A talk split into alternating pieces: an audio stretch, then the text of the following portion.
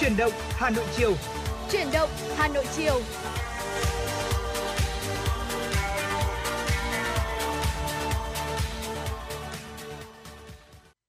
Xin kính chào quý vị thính giả và chào mừng quý vị thính giả đã đến với chương trình chuyển động Hà Nội chiều của chúng tôi ngày hôm nay. Ngày hôm nay thì à, Tuấn Kỳ và Phương Nga rất vui khi được phục vụ quý vị thính giả trong một buổi chiều có một chút mưa và cũng khá là mát như thế này, có đúng không ạ? Ừ. Và để có thể mở đầu cho chương trình ngày hôm nay, chúng ta sẽ đến luôn với một số thông tin mà phóng viên của chúng tôi đã cập nhật và gửi về cho chương trình ạ. Thưa quý vị, trong bối cảnh kinh tế thế giới đang biến động không ngừng và còn nhiều khó khăn, thì thông tin nhanh và nhạy bén là chìa khóa thành công cho doanh nghiệp. Thời gian qua, Thương vụ Việt Nam tại Thụy Điển đã nỗ lực trở thành cánh tay nối dài giúp doanh nghiệp trong nước tiếp cận thị trường Bắc Âu, đưa hàng Việt ra thế giới. Theo Bộ Công Thương, trước đây cả các nước Bắc Âu chưa đầu tư nhiều tại Việt Nam. Tuy nhiên hiện nay các doanh nghiệp Đan Mạch đang có xu hướng chuyển dịch đầu tư sang Việt Nam. Nếu chỉ tính riêng đầu tư mới trong 6 tháng năm nay, Đan Mạch vươn lên đứng thứ ba trong số các nước đầu tư vào Việt Nam, chỉ sau Singapore, Hàn Quốc với tổng vốn là 1,3 tỷ đô la Mỹ. Số liệu của Hải quan Việt Nam cũng cho thấy trong 6 tháng đầu năm nay, tổng kim ngạch nhập khẩu giữa Việt Nam và Bắc Âu, trừ Phần Lan không tính vì thuộc thương vụ Thụy Điển phụ trách, đạt 1,6 tỷ đô la Mỹ, tăng 16,1% so với cùng kỳ năm ngoái. Trong đó xuất khẩu của Việt Nam sang khu vực này là 1,1 tỷ đô la Mỹ, tăng 25,1%. Theo Bộ Công Thương, kim ngạch nhập khẩu hàng hóa tháng 7 ước đạt 30,3 tỷ đô la Mỹ, giảm 6% so với tháng trước và tăng 3,4% so với cùng kỳ năm trước. Tính chung 7 tháng năm 2022, kim ngạch nhập khẩu hàng hóa ước đạt 215,59 tỷ đô la Mỹ, tăng 13,6% so với cùng kỳ năm trước. Trong đó, khu vực kinh tế trong nước ước đạt 76,06 tỷ đô la Mỹ, tăng 13,5%. Khu vực có vốn đầu tư nước ngoài ước đạt 139,5 tỷ đô la Mỹ, tăng 13,7%.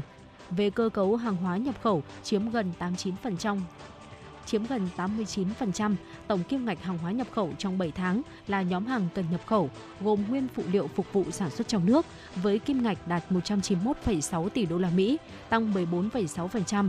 Đặc biệt, giá trị nhập khẩu các nhóm hàng năng lượng tiếp tục tăng cao do sản lượng nhập khẩu tăng và nguồn cung khan hiếm nên giá nhập khẩu tăng.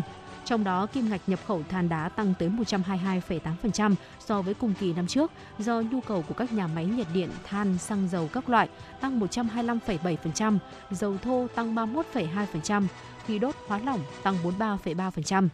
Ngoài ra, nhập khẩu một số mặt hàng khác cũng tăng mạnh như lúa mì tăng 22,8%, chủ yếu do tăng về giá. Nguyên phụ liệu thuốc lá tăng 77,5%, hóa chất tăng 30,2%. Thưa quý vị, Bảo hiểm xã hội Hà Nội hôm nay cho biết, năm 2022, thành phố đặt mục tiêu có 1,5% lực lượng lao động trong độ tuổi lao động ở thủ đô tham gia bảo hiểm xã hội tự nguyện, tương ứng khoảng 109.000 người. Tuy nhiên đến hết tháng 7, số người tham gia chính sách này mới đạt gần 65.000 người, bằng 1,3% lực lượng lao động trong độ tuổi. Như vậy, năm tháng cuối năm 2022, thành phố cần phát triển thêm hơn 44.000 người tham gia bảo hiểm xã hội tự nguyện, Mục tiêu này không hề dễ dàng bởi từ đầu năm 2022 đến nay, số người tham gia bảo hiểm xã hội tự nguyện chỉ tăng gần 1.000 người so với thời điểm cuối năm 2021. Để đạt mục tiêu đề ra, Bảo hiểm xã hội thành phố Hà Nội phối hợp với các địa phương triển khai nghị quyết số 03 về quy định một số nội dung và mức chi thuộc thẩm quyền của Hội đồng nhân dân thành phố Hà Nội, trong đó có hỗ trợ thêm mức đóng cho người tham gia bảo hiểm xã hội tự nguyện giai đoạn 2022-2025. Ngoài ra các bên liên quan tăng cường tuyên truyền, vận động để người dân hiểu rõ hơn tính ưu việt của bảo hiểm xã hội tự nguyện, từ đó chủ động tham gia. Theo kế hoạch của Cục Hàng không Việt Nam, từ tháng 4 năm 2023, sân bay Côn Đảo, tỉnh Bà Rịa Vũng Tàu sẽ tạm đóng cửa để nâng cấp, mở rộng, dự kiến hoàn thành mở lại sân bay vào tháng 12 năm 2023. Việc nâng cấp, mở rộng nhằm đón được các loại máy bay lớn hơn hiện nay. Trong thời gian đóng cửa sân bay Côn Đảo dự kiến kéo dài khoảng 9 tháng, Bộ Giao thông Vận tải sẽ đề nghị Ủy ban nhân dân tỉnh Bà Rịa Vũng Tàu, huyện Côn Đảo phối hợp tăng tiếp nhận tàu khách ra đảo để đáp ứng nhu cầu người dân và khách du lịch. Cùng với đó, Bộ sẽ phối hợp với các ngành, đơn vị liên quan để nghiên cứu phương án khai thác các chuyến bay trực thăng trong quá trình mở rộng sân bay Côn Đảo. Dự kiến, dự án mở rộng sân bay Côn Đảo sẽ thực hiện kết hợp giữa đầu tư công và đầu tư của doanh nghiệp trong giai đoạn 2021-2025. Trong đó, phần đầu tư mở rộng đường cất hạ cánh để đón được máy bay A320-321 và tương đương sẽ thực hiện bằng ngân sách nhà nước do Cục Hàng không Việt Nam làm chủ đầu tư. Vâng thưa quý vị, vừa rồi là một số thông tin đầu tiên trong chương trình chuyển động Hà Nội chiều ngày hôm nay mà Tuấn Kỳ và Phương Nga muốn gửi đến cho quý vị. À, ngay bây giờ xin mời quý vị thính giả chúng ta sẽ cùng nhau thưởng thức một giai điệu âm nhạc trước khi đến với những uh, gọi là phần tiếp theo trong chương trình chuyển động Hà Nội của chúng tôi. hiệu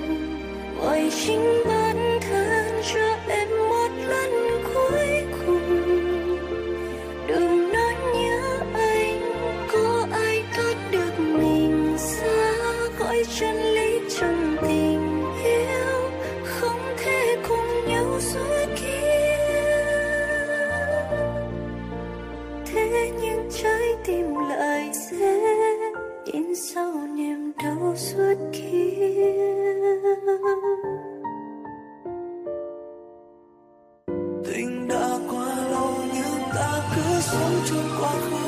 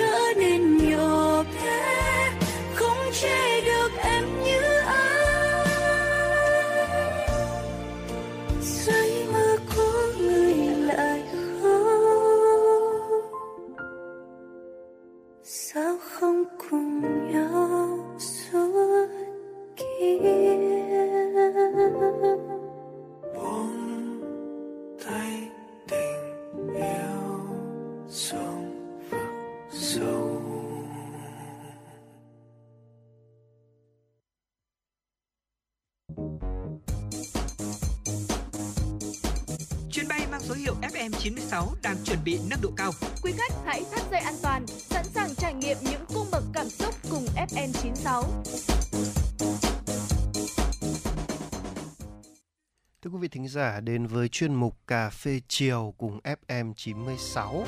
Vâng thưa quý vị thính giả, à, không biết là Phương Nga thân mến, à, mỗi khi mà chị về nhà ấy, ừ. cảm giác tâm trạng, ví dụ một ngày tâm trạng tệ đi, đã bao giờ chị nghĩ rằng đôi khi mình chỉ cần nhìn vào cái nhà của mình thôi mình đã cảm thấy hạnh phúc chưa? Ừ, chắc chắn là có những khoảnh khắc như vậy ở ngoài kia thì làm việc rồi là gặp gỡ bao nhiêu người mang đến cho mình đôi khi là những cái tâm trạng tiêu cực trở về nhà thì được đặt lưng xuống cái giường ấm ở bên của của phòng mình rồi là cảm giác cái căn phòng nó được gọn gàng sạch sẽ thơm tho là ngay cái khoảnh khắc đấy là mình đã cảm thấy là mình được thư giãn hơn rất là nhiều. Ừ, đúng là như thế. Và đúng thật là cái việc mà trang trí nhà cửa nào thì cũng sẽ ảnh hưởng rất nhiều đến tâm trạng ừ. của mình. Đấy, và sau khi đọc được bài viết này và quyết định gọi là trang trí thêm một số thứ trong cái phòng ngủ của nhà mình ấy thì tôi cũng đã qua à, muốn mang nó lên đây, bài viết này lên đây để có thể chia sẻ với quý vị thính giả cách trang trí nhà cửa giúp chúng ta cảm thấy hạnh phúc hơn. Ừ. Đấy chỉ là một vài mẹo nhỏ thôi mà một nhà thiết kế nội thất người Đức và cùng với một chuyên gia tâm lý đã đưa ra một căn nhà, đưa chúng ta một số mẫu căn nhà để giúp chúng ta có thể trang trí nó để có thể thêm phần hạnh phúc. Đấy, ừ. đầu tiên là chúng ta sử dụng một tông màu xanh dương khi mà trang trí nhà cửa vì là màu sắc trong cuộc sống thì không thể chỉ dùng để trang trí đâu mà nó còn có những ý nghĩa nữa. Ví dụ như là màu xanh dương là nó đem cho chúng ta cảm giác thư thái. Đồng thời thì các, theo các nhà khoa học thì các gam màu này là còn có khả năng là giảm stress nữa cơ. Đấy cũng chính vì vậy nên là màu xanh dương luôn là màu sắc được ưa chuộng hàng đầu. Ở trong thiết kế thì nhiều chủ nhân cũng đã chọn màu xanh dương để trang trí cho căn nhà của mình. Điều này giúp chúng ta cảm thấy gọi là thư giãn hơn sau những căng thẳng của công việc đem lại. Đấy và hiện nay thì có rất nhiều đồ nội thất được dùng để trang trí nhà cửa có mang màu màu này. Đấy và chúng ta có thể lựa chọn từ sofa này từ ờ, màu sơn này cho đến ga trải giường hay những đồ trang trí nhỏ khác. Đấy à, tuy nhiên thì người Việt Nam mình có văn hóa là chọn màu theo mệnh đúng không ạ? Ừ, cho nên là đôi khi là cái màu xanh dương này thì thường hợp với những người à, mệnh thủy đúng không? Tôi nhớ không nhầm ừ. màu xanh dương hợp với những người mệnh thủy còn những người mà màu à, những cái mệnh như kiểu mệnh thổ này mệnh hỏa này rồi là mệnh kim chẳng hạn thì người ta sẽ có những cái màu sắc khác nhau để trang trí đấy nên nhưng mà quý vị thính giả chúng ta cũng có thể gọi là tham khảo và để một số đồ vật có màu màu xanh, xanh dương. dương như thế này vào để có tăng thể có cảm giác tăng cảm giác thư thái đó ừ. cũng được à, tuy nhiên thì với một số người bệnh hỏa người khác thôi nha cho nên là chúng ta cứ cân nhắc. Ừ, chính xác là như vậy. Chúng ta cũng còn phải uh, kết hợp cùng với một số những yếu tố phong thủy cho căn nhà của mình nữa. Bên cạnh việc uh, màu xanh dương đem lại cho chúng ta cảm giác thư thái và hạnh phúc hơn thì có một cái tip nhỏ mà không phải là ai cũng đã biết đâu đó là những cái vật trang trí hình tròn cũng sẽ có cho chúng ta những cái tác động tâm lý rất là tích cực. Không chỉ màu sắc của đồ vật, hình dáng của chúng cũng được nghiên cứu khoa học chứng minh rằng là có ảnh hưởng sâu sắc tới tâm lý của con người. Đôi khi với nhiều người thích sự cân đối thì họ có xu hướng lựa chọn những đồ vật trang trí mang hình thức cơ bản. Còn đối với những người khác thì họ lại thích hình dáng của đồ nội thất phải ờ, độc lạ phá cách. Tuy nhiên, để tâm trạng được ổn định và bớt đi cảm giác lo âu thì các nhà khuyên học, các nhà khoa học khuyên chúng ta là nên sử dụng hình tròn để tạo được cảm giác tích cực hoặc là hình cầu dạng 3D để tạo nên cái cảm giác cân bằng chúng ta có thể dễ dàng sử dụng hình dáng trên ở trong những cái việc trang trí nhà cửa này ví dụ như là gương hình tròn đèn ngủ tay nắm cửa tay nắm cầu thang hình cầu thì đều là những cái gợi ý dành cho các uh, chủ căn hộ hay là chủ căn nhà chúng ta đang muốn là uh, mua thêm những cái vật dụng để trang trí cho nhà của mình. Vâng, rất là hay. Và thêm nữa là tôi có để ý thêm là một số cái, cái vật dụng hình tròn ấy nó cũng sẽ khiến cho cái không gian nó trở nên gọn gàng hơn và trông nó gọi là sang trọng hơn một chút nữa nên cũng rất là phù hợp cho những người nào mà à, đặc biệt là các chị em phụ nữ mà thích trang điểm ấy. Một chiếc gương hình tròn xinh xắn thì cũng có thể là khiến cho cái căn phòng gọn gàng nhưng mà nó cũng sẽ gọi là xinh hơn nữa đúng không nào? À, thêm nữa là một yếu tố nữa đó là hãy tăng cường sử dụng các loại nội thất làm từ thiên nhiên. Đấy việc đối diện với những tác hại của ô nhiễm môi trường trên khắp thế giới thì trào lưu sống xanh được đẩy mạnh và ngày càng được nhiều người hưởng ứng. Gần đây thì có nhiều người đem gọi là tre vào trong thiết kế ngôi nhà của mình. À, tre thì là, là một loại cây đặc trưng về tính chịu đựng cao lại rất thân thiện với môi trường nữa. Thêm nữa là còn mang cho chúng ta cảm giác gọi là hòa mình với thiên nhiên. Đấy cũng là một ý tưởng rất là hay và đang được nhân là rộng nhân nhân rộng ra. À, ngoài ra thì chủ nhân căn nhà cũng có thể sử dụng những đồ trang trí nội thất bằng gỗ mộc này mây này vải lanh này sử dụng những hòn non bộ chậu cây hoa để à, cái việc mà tăng cường dùng đồ nội thất làm từ thiên nhiên sẽ giúp bảo vệ môi trường. Và ngoài ra còn giúp cho chủ nhân cảm thấy thoải mái thả lỏng và đắm chìm vào sự tươi mát nữa. À, tuy nhiên ấy thì chúng ta không nên chúng ta cũng nên hạn chế sử dụng những cái loại gỗ mà quá quý như là gỗ lim này rồi là một số loại gỗ mà đang nằm trong sách đỏ nha thưa quý vị. Bởi vì là để bảo vệ môi trường chúng ta có thể sử dụng một số đồ tái chế hoặc là những cái loại cây mà gọi là dễ trồng mà thậm chí còn là dùng viện mà dân gian chúng ta thường dùng là mọc như cỏ đó ừ. những cái từ đó dùng đồ trang trí sẽ an toàn hơn rất là nhiều vâng ạ. Và tận dụng ánh sáng tự nhiên vào không gian sống cũng là lưu ý cho các uh, uh, gọi là những ai mà đang ờ, quan tâm sửa sang hay là trang trí lại cái căn nhà của mình ánh sáng tự nhiên thì luôn đem lại nhiều lợi ích quý báu cho con người đó thưa quý vị. Nếu như mà không chỉ giúp chúng ta cảm thấy được thoải mái tránh được các cái bệnh về tâm lý mà còn góp phần giảm uh, cái lượng tiêu thụ điện năng đi nữa. Vậy nên để tận dụng được điều này thì chúng ta nên cấp đủ nguồn ánh sáng cho không gian trong nhà. Phương pháp thông dụng nhất để có được ánh sáng tự nhiên vào trong nhà mình đó là thiết kế được giếng trời ở trong nhà. À, tuy nhiên không phải ai ngôi nhà nào cũng có đủ cái diện tích để chúng ta có thể thiết kế được một cái khoảng không giếng trời ờ, mà chúng ta có thể là lưu ý với các kiến trúc sư sử dụng những cái vật liệu ví dụ như là có những cái mảng uh, tường kính hoặc là tăng thêm tối đa có thể cái uh, không gian dành cho cửa sổ chẳng hạn thì đó cũng là những cái cách để chúng ta thu hút được nhiều cái uh, ánh nguồn ánh sáng tự nhiên từ bên ngoài vào trong nhà của mình. Và cuối cùng thì chúng ta có thể hãy quan tâm đến những giác quan khác, ví dụ như là ngoài màu sắc này, dáng vẻ này. Chúng ta cần phải thư giãn ờ, thêm nữa nhiều các giác quan khác nhau. Và có thể kể đến là mùi hương của đúng không ạ? Mỗi khi chúng ta về nhà và ngửi thấy một mùi thơm nhẹ nhẹ thì những mệt mỏi dường như sẽ được gọi là xua tan đi giúp căn nhà trở nên đẹp đẽ hơn. À, vì là không phải ngôi nhà nào đẹp mà cũng mà lại còn có người mùi còn khó ngửi cả đúng không nào? Ngay cả cái việc gọi là à, có một âm những âm thanh trong trẻo cũng sẽ giúp cho chủ chủ nhân căn nhà được thư giãn hơn rất là nhiều. Và khi trang trí nhà cửa chúng ta nên lựa chọn à, những thứ cho căn nhà để phù hợp với mọi giác quan của chúng ta. Điều này giúp chúng ta sẽ thư giãn hơn rất là nhiều từ khứu giác này thị giác này à, và thậm chí đôi khi cả cái cả xúc giác nữa đúng không ạ ừ. khi mà chúng ta chạm vào vật gì chúng ta cảm thấy rất là mềm mượt đấy thì chúng ta sẽ cảm thấy thoải mái hơn rất là nhiều sau một ngày mệt mỏi có đúng không ạ Vâng, vừa rồi là năm gợi ý của một chuyên gia tâm lý và một uh, gọi là nhà nhà thiết kế nội thất mà Tuấn Kỳ và Phương Nga lại vừa chia sẻ với quý vị thính giả để cho chúng ta có thể biết cách trang trí ngôi nhà của mình hơn để có thể khi sau khi về nhà một ngày đẹp trời thì chúng ta sẽ có thể cảm giác thoải mái hơn nữa. Và còn ngay bây giờ chúng ta sẽ cùng đến với không gian âm nhạc của FM96 với một giai điệu âm nhạc ạ.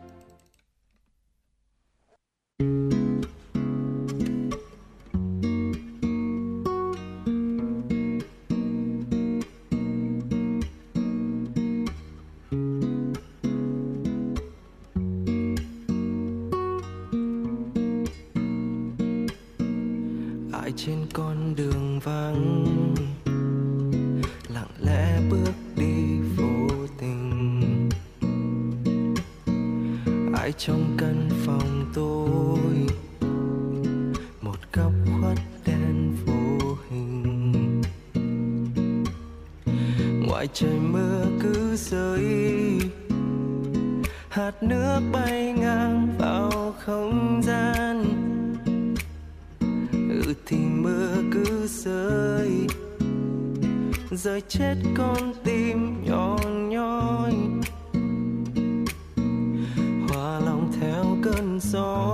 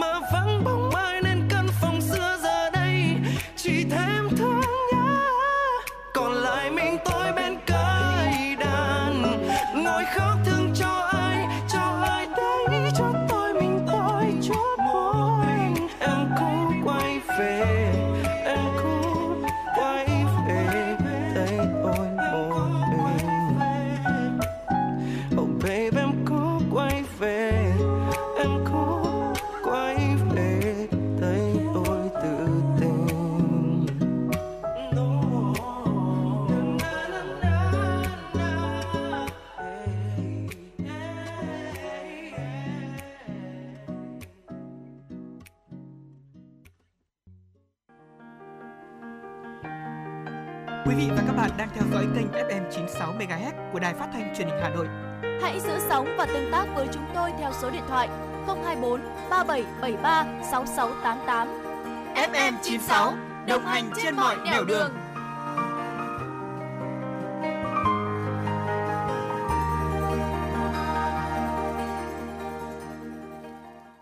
Thưa quý vị thính giả, tiếp tục với dòng chảy tin tức của FM 96. Xin mời quý vị thính giả cùng đến với một số thông tin quốc tế. Trong bối cảnh số ca nhiễm COVID-19 gia tăng mạnh, chính phủ Hàn Quốc vừa qua thông báo sẽ kích hoạt hệ thống dự phòng, cho phép đặt chỗ để thực hiện xét nghiệm PCR song song với các biện pháp y tế tăng cường khác nhằm tránh xảy ra ùn tắc do chờ xét nghiệm. Các biện pháp chống dịch mới của Hàn Quốc được triển khai trong bối cảnh số ca nhiễm COVID-19 đã quá vượt đã vượt quá 100.000 người một ngày trong 4 ngày liên tiếp. Với việc số bệnh nhân nặng gia tăng trong những ngày qua, các cơ quan chức năng đang kêu gọi người dân cẩn trọng, đề phòng với những diễn biến xấu hơn của dịch bệnh. Các chuyên gia y tế dự phòng cảnh báo với đà lây nhiễm hiện nay, Hàn Quốc có thể đạt đỉnh dịch mới vào cuối tháng 8 với số ca nhiễm khoảng 150.000 ca một ngày. Thưa quý vị, trong khi đó, số liệu mới công bố ở Mỹ cho thấy làn sóng nhiễm các biến chủng COVID-19 mới tại Mỹ bắt đầu có thuyên giảm sau nhiều tháng tăng cao trước đó. Cụ thể, số ca mắc mới trung bình theo tuần hiện tại ở Mỹ thấp hơn hẳn so với thời điểm cuối tháng 7. Số bệnh nhân nhập viện trung bình mỗi tuần hiện đang là 6.344 ca, giảm 6.660 ca hồi ờ, cuối tháng 7. Giới chuyên gia cho rằng tình hình tại Mỹ bắt đầu quay trở lại bình thường và đây là tin tốt trong bối cảnh học sinh sẽ tới trường đón năm học mới trong vài tuần tới. Hiện nhiều trường đại học ở Mỹ bắt đầu giảm bớt các biện pháp phòng ngừa dịch bệnh. Bộ Y tế Cuba cho biết ngày 6 tháng 8 theo giờ địa phương trong vụ cháy kho nhiên liệu tại tỉnh Matanzas đã có ít nhất một người tử vong, 17 lính cứu hỏa mất tích và 121 người bị thương, trong đó có Bộ trưởng Năng lượng và Mỏ Livan Arante. Lực lượng chức năng đã tìm thấy một thi thể tại hiện trường vụ cháy. Hiện nhân viên pháp y đang tiến hành xác định danh tính nạn nhân. Trong khi đó, khoảng 1.900 người dân sinh sống gần khu vực xảy ra hỏa hoạn đã được sơ tán. Tối cùng ngày, một chiếc Boeing 737-700 của lực lượng không quân Mexico đã hạ cánh tại sân bay Juan Gumberto Gomez của tỉnh Matanzas. Trên chuyến bay có 83 binh sĩ và chuyên gia dầu khí Mexico cùng nhiều vật liệu hỗ trợ dập lửa. Một máy bay A340-600 của hãng hàng không Venezuela Conviasa chở 35 lính cứu hỏa cùng chuyên gia xử lý thảm họa của tập đoàn dầu khí nhà nước PDVSA cùng 20 tấn bọt chữa cháy và bột hóa chất dự phòng trường hợp khẩn cấp đến Cuba. Thưa quý vị, lực lượng cứu hộ Mexico đang chạy đua với thời gian để giải cứu 10 thợ mỏ bị mắc kẹt trong một hầm mỏ bị sập ở Coahuila, miền Bắc nước này. Các thợ mỏ bị mắc kẹt rồi từ ngày 3 tháng 8, trong khi đang tiến hành khai khoáng thì một bức tường hầm bị sập, gây ra tình trạng ngập nước trong đường hầm. Theo thông tin cập nhật vào ngày 3 tháng 8 của Bộ An ninh và Bảo vệ công dân Mexico, trước đó ba thợ mỏ đã được giải cứu và đem đến bệnh viện điều trị.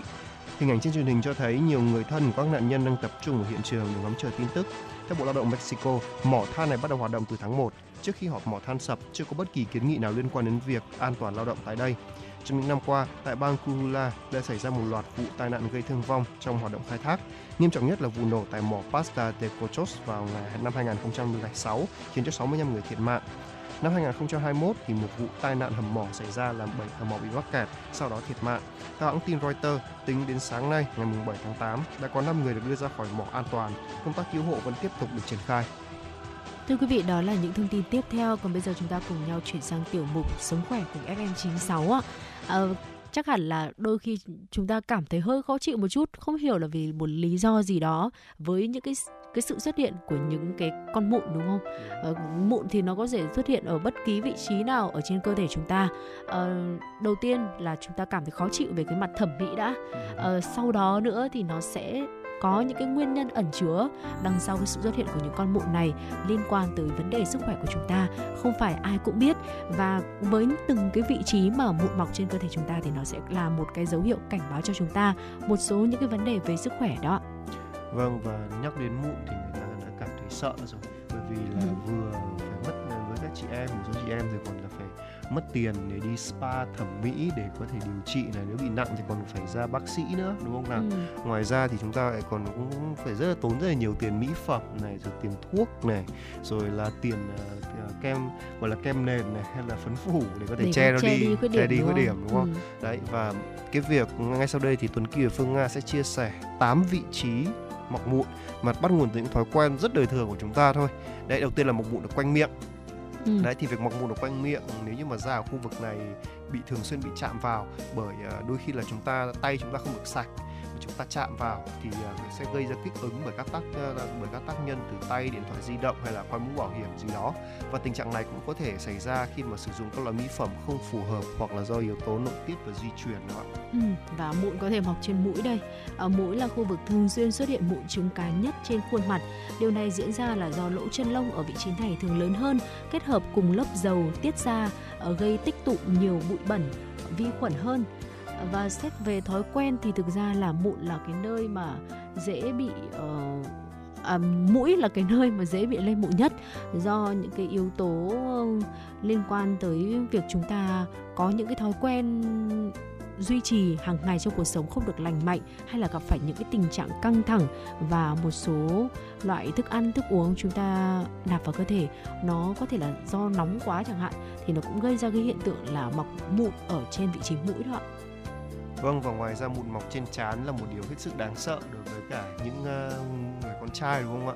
Đặc biệt là những ai mà trán cao mà tự nhiên là con gái cũng sợ. Con gái cũng sợ. Nhưng mà tôi nghĩ con trai là còn đặc biệt hơn vì là những anh này thì còn thích còn nó gọi là vuốt tóc. Ừ. Rất là thích gọi là vuốt tóc lên để cho nó gọn gàng và đẹp ấy. Ừ. Thì uh, rất sợ mụn mọc ở mụn mọc ở, ở, ở trên trán. Đấy. Ừ. Và trán ở khu vực này là do là đây là khu vực tiết dầu nhiều trên mặt và gây ra tích bụi bẩn từ đấy xuất hiện mụn. Nếu như mà không gội đầu thường xuyên ấy, thì cái tình trạng này sẽ còn tiếp tục và việc tóc rối sẽ có tiết rất nhiều dầu và tình trạng mụn ở khu vực này thì cũng có thể gia tăng nữa. Ngoài ra thì đây cũng là một cái vị trí mà do là gan của chúng ta bị nóng gan hoặc thận chúng ta không đủ nước. Đấy, cho nên là để có thể gọi là trị được cái tình trạng này ngoài gội đầu thường xuyên rửa mặt thường xuyên chúng ta cũng cần phải thực sự chú ý đến cái việc gọi là uống nước nữa đó Ừ, chính xác là như vậy. Mụn mọc tại hàm và cổ thì sao? Mụn mọc tại hàm và cổ là dấu hiệu của sự thay đổi nội tiết tố.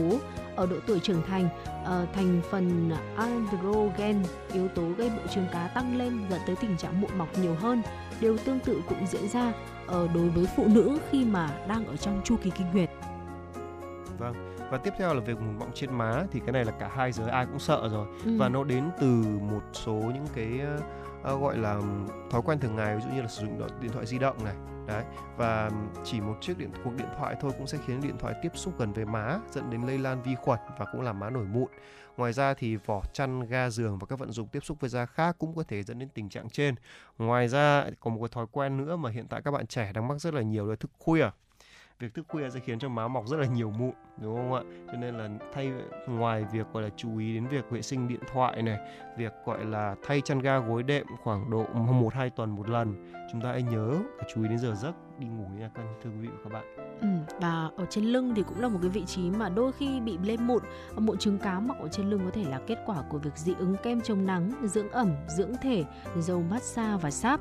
Nó cũng có thể được gây ra bởi sự kết hợp của mồ hôi và độc tố ở trên da gây tắc nghẽn lỗ chân lông tại khu vực này đồng thời quần áo chăn gối bẩn và quần áo ờ, quá chật cũng có thể làm bít lỗ chân lông dẫn tới việc là bị mọc mụn ở trên lưng à, còn đối với khu vực ở chân thì cũng dễ bị mọc mụn. Mụn trứng cá trên chân đa phần là kết quả của tình trạng vi khuẩn bã nhờn và tế bào da chết bị à, mắc kẹt trong các năng lông làm tắc nghẽn lỗ chân lông từ đó dẫn tới tình trạng nặng hơn là viêm nhiễm. Nếu như mà xuất hiện triệu chứng giống như là viêm năng lông nhưng mà đi kèm với đau và ngứa nữa thì chúng ta cần tham khảo ý kiến ngay của bác sĩ để có phương án điều trị chuyên nghiệp và cuối cùng là mụn mọng ở trên mụn, mụn mọc ở trên ngực. Đấy và mụn ở đây phát triển là vì lý do tương tự như ở lưng và ở chân của chúng ta đó. À, một số lưu ý phổ biến khi mà tiếp xúc với chất tẩy rửa mạnh hoặc là mặc quần áo chật hoặc không thoáng khí hoặc là sử dụng các loại kem dưỡng không thích hợp sẽ gây ra tình trạng này. Đấy, vì vậy nên là cách tốt nhất là chúng ta hãy cứ ờ, phải chọn kỹ cho mình những cái loại gọi là mỹ phẩm từ sữa tắm cho đến gọi là những cái đồ gọi là tẩy da chết cũng cần phải được ờ, phải phù hợp. Quần áo thì hãy mặc quần áo thoáng để mồ hôi có thể thoát ra từ đấy có thể hạn chế cái tình trạng này nha thưa quý vị. Đấy vừa rồi là 8 vị trí mọc mụn mà do là thói quen của chúng ta mà gây ra. Đấy, ờ, hy vọng rằng quý vị thính giả từ đây thì có thể gọi là rút kinh nghiệm trong một số những cái hoạt động của mình để tránh tình trạng gặp mụn nha thưa quý vị. Đấy, còn ngay bây giờ thì ờ, trước khi đến với những phần thông tin tiếp theo chúng ta sẽ cùng đến với không gian âm nhạc của FM 96 ạ.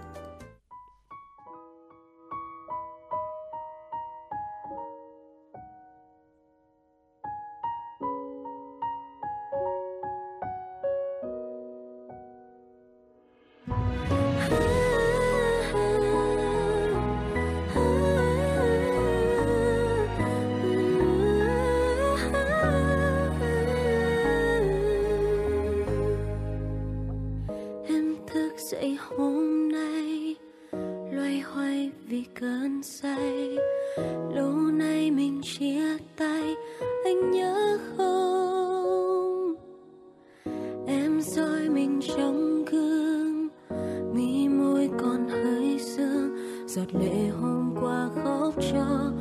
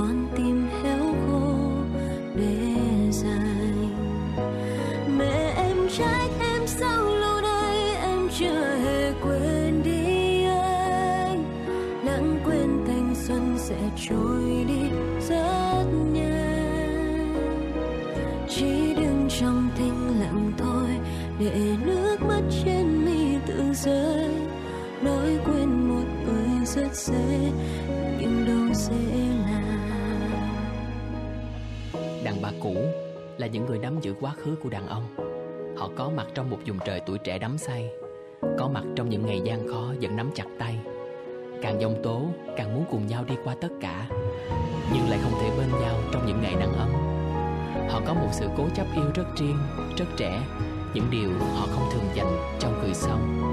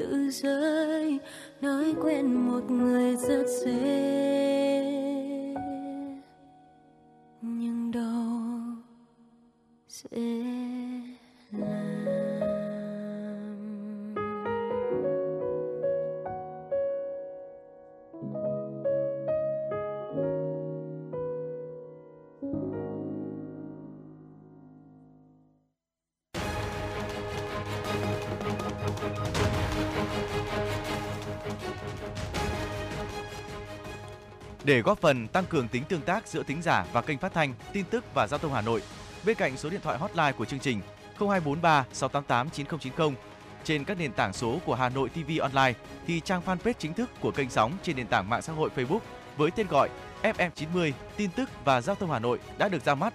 Tại đây quý thính giả có thể liên tục cập nhật tin tức nóng hổi về đời sống, xã hội và đặc biệt là tình hình giao thông trên các tuyến đường của thủ đô và các vùng lân cận. Quý thính giả có thể tương tác với chương trình qua fanpage cùng những thông tin phản hồi, góp ý nhằm nâng cao chất lượng chương trình ngày một tốt hơn. FM 90 tin tức và giao thông Hà Nội lên sóng từ 6 giờ đến 23 giờ mỗi ngày, thời lượng 18 tiếng cùng nhiều chương trình nổi bật mang tính thời sự. FM 90 cập nhật trên mọi cung đường. FM 90 cập nhật trên mọi cung đường.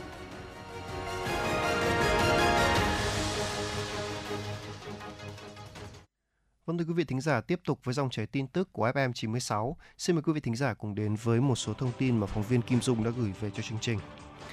Thưa quý vị, Sở Xây dựng Hà Nội cho biết, Ủy ban nhân dân thành phố Hà Nội đang chỉ đạo hoàn chỉnh kế hoạch hạ ngầm đường dây cáp viễn thông tại các tuyến phố giai đoạn 2022-2025, đồng thời chỉ đạo các đơn vị tiếp tục kiểm tra, đôn đốc các doanh nghiệp khẩn trương thi công hạ tầng hạ ngầm dây cáp viễn thông, hoàn trả mặt bằng, đảm bảo vệ sinh môi trường. Theo Sở Xây dựng Hà Nội, sau tháng đầu năm 2022, Ủy ban nhân dân thành phố Hà Nội đã chỉ đạo hoàn thành thi công hạ tầng 7 tuyến và các đơn vị đang hạ ngầm dây cáp. Ngoài ra các đơn vị cũng đang triển khai thi công hạ tầng 6 tuyến phố Yên Phụ, Giảng Võ, Láng Hạ, Xuân Thủy, Cầu Giấy, Đinh Liệt, Mỹ Đình, Mễ Trì. Ủy ban nhân dân thành phố cũng chỉ đạo khẩn trương hoàn thiện hồ sơ xin phép thi công 40 tuyến từ nay đến cuối năm 2022. Đây là các tuyến đã được Ủy ban nhân dân thành phố phê duyệt giai đoạn 2016-2020. Theo kế hoạch của thành phố, 100% hệ thống cáp điện lực thông tin tại các khu vực phát triển đô thị, các tuyến đường cải tạo, xây dựng mới được hạ ngầm, cùng với đó kêu gọi đầu tư hạ ngầm cáp viễn thông, điện lực tại 300 tuyến phố trong khu vực khu phố cũ. Theo báo cáo của các tổ chức tín dụng chi nhánh ngân hàng nước ngoài, tuần qua, doanh số giao dịch trên thị trường liên ngân hàng bằng Việt Nam đồng đạt gần 1 triệu 558.391 tỷ đồng, bình quân 311.678 tỷ đồng một ngày, tăng 69.691 tỷ đồng một ngày so với tuần trước. doanh số giao dịch bằng đô la Mỹ quy đổi ra Việt Nam đồng đạt khoảng 290.042 tỷ đồng, bình quân trên 58.000 tỷ đồng một ngày, tăng 12.263.000 tỷ đồng một ngày. Theo kỳ hạn, các giao dịch Việt Nam đồng chủ yếu tập trung vào kỳ hạn qua đêm, 95% tổng doanh số giao dịch Việt Nam đồng và kỳ hạn một tuần chiếm 2%. Đối với giao dịch đô la Mỹ, các kỳ hạn có doanh số lớn nhất là kỳ hạn qua đêm và một tuần với tỷ trọng lần lượt là 85 và 6%. Đối với các giao dịch bằng Việt Nam đồng, lãi suất bình quân liên ngân hàng tăng ở hầu hết các kỳ hạn. Cụ thể, lãi suất qua đêm là 4,54% một năm, một tuần là 4,65% một năm và một tháng là 4,56% một năm. Đối với các giao dịch đô la Mỹ, lãi suất bình quân liên ngân hàng cũng tăng ở hầu hết các kỳ hạn. Cụ thể, lãi suất qua đêm là 1,98% một năm, một tuần là 2,45% một năm và một tháng là 2,79% một năm. Thưa quý vị, theo Tổng cục Thuế, 7 tháng của năm 2022, toàn ngành thuế đã thực hiện trên 31.000 cuộc thanh tra, kiểm tra, đạt 42% kế hoạch, bằng 85,9% so với cùng kỳ năm 2021, kiểm tra trên 339.000 hồ sơ khai thuế, bằng 95% so với cùng kỳ năm 2021. Tổng số tiền kiến nghị xử lý qua thanh tra, kiểm tra là 21.665 tỷ đồng, bằng 83,4% so với cùng kỳ năm 2021. Cũng trong 7 tháng qua, toàn ngành thu hồi 19.845 tỷ đồng nợ thuế, bằng 47% chỉ tiêu thu nợ năm 2022, đồng thời xử lý khoanh nợ, xóa nợ, không còn khả năng thu đạt trên 34.000 tỷ đồng. Về quản lý hoàn thuế, tính đến cuối tháng 7, toàn ngành thuật thuế đã tăng giá trị gia tăng là 77.430 tỷ đồng. Đáng chú ý, hệ thống khai thuế điện tử đã được triển khai tại 63 trên 63 tỉnh thành phố và 100% chi cục thuế trực thuộc. Từ đầu năm đến ngày 15 tháng 7, có trên 855.000 doanh nghiệp sử dụng dịch vụ khai thuế điện tử, đạt 99,9%. Hội môi giới bất động sản Việt Nam VARS cho biết, trong nửa đầu năm 2022, nền kinh tế bắt đầu vận hành trở lại với nhiều lĩnh vực tăng trưởng khá. Trong đó, tổng sản phẩm trong nước và doanh thu bán lẻ lần lượt tăng trưởng 6,42% và 11,7% so với cùng kỳ năm 2021. Tuy nhiên, trái ngược với không khí náo nhiệt tại các trung tâm thương mại, khu vui chơi giải trí, phân khúc căn hộ thương mại shop house thuộc các khu dân cư có lượng cầu nhỏ cùng với lượng cung không ngừng được đưa ra thị trường khiến đầu tư vào phân khúc này rủi ro hơn trước. Bên cạnh đó, những thay đổi trong thói quen mua sắm của người tiêu dùng sau đại dịch khiến tình hình thuê và cho thuê shop house gặp nhiều khó khăn. Dự báo thị trường shop house từ nay đến cuối năm 2022, VARS nhận định mức giá cho thuê sẽ tiếp tục giảm khoảng từ 15 tới 20%, giá trị shop house có thể chững lại trong thời gian tới. Tuy vậy, các chuyên gia của VARS cho rằng về lâu dài, với tiềm năng của ngành bán lẻ, cùng mức tăng trưởng hai chữ số không ngừng suốt hơn một thập niên qua, Shophouse vẫn là một trong những phân khúc bất động sản đầu tư tiềm năng. Vâng thưa quý vị thính giả, vừa rồi là một số thông tin chúng tôi mới cập nhật. Vừa rồi chúng tôi vừa nhận được một à, yêu cầu âm nhạc đến từ một bạn thính giả mang à, à, đuôi số điện thoại là 285 yêu cầu ca khúc duyên mình lỡ do Hương Tràm thể hiện. Ngay bây giờ xin mời bạn thính giả cùng với cả Phương Nga sẽ cùng thưởng thức giai điệu của ca khúc này.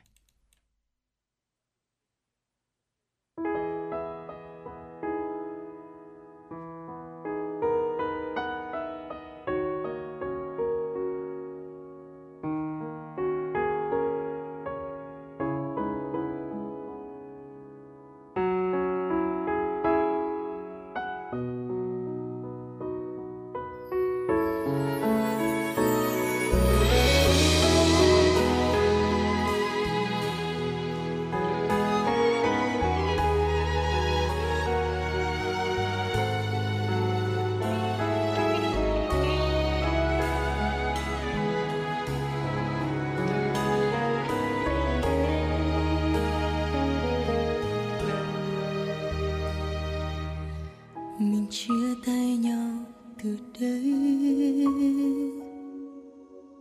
Tổn thương trong tay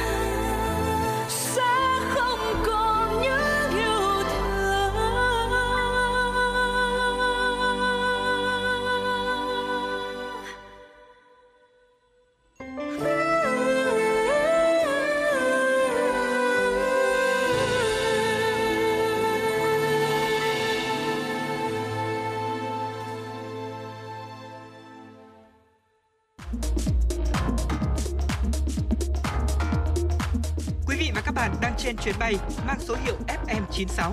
Hãy thư giãn, chúng tôi sẽ cùng bạn trên mọi cung đường.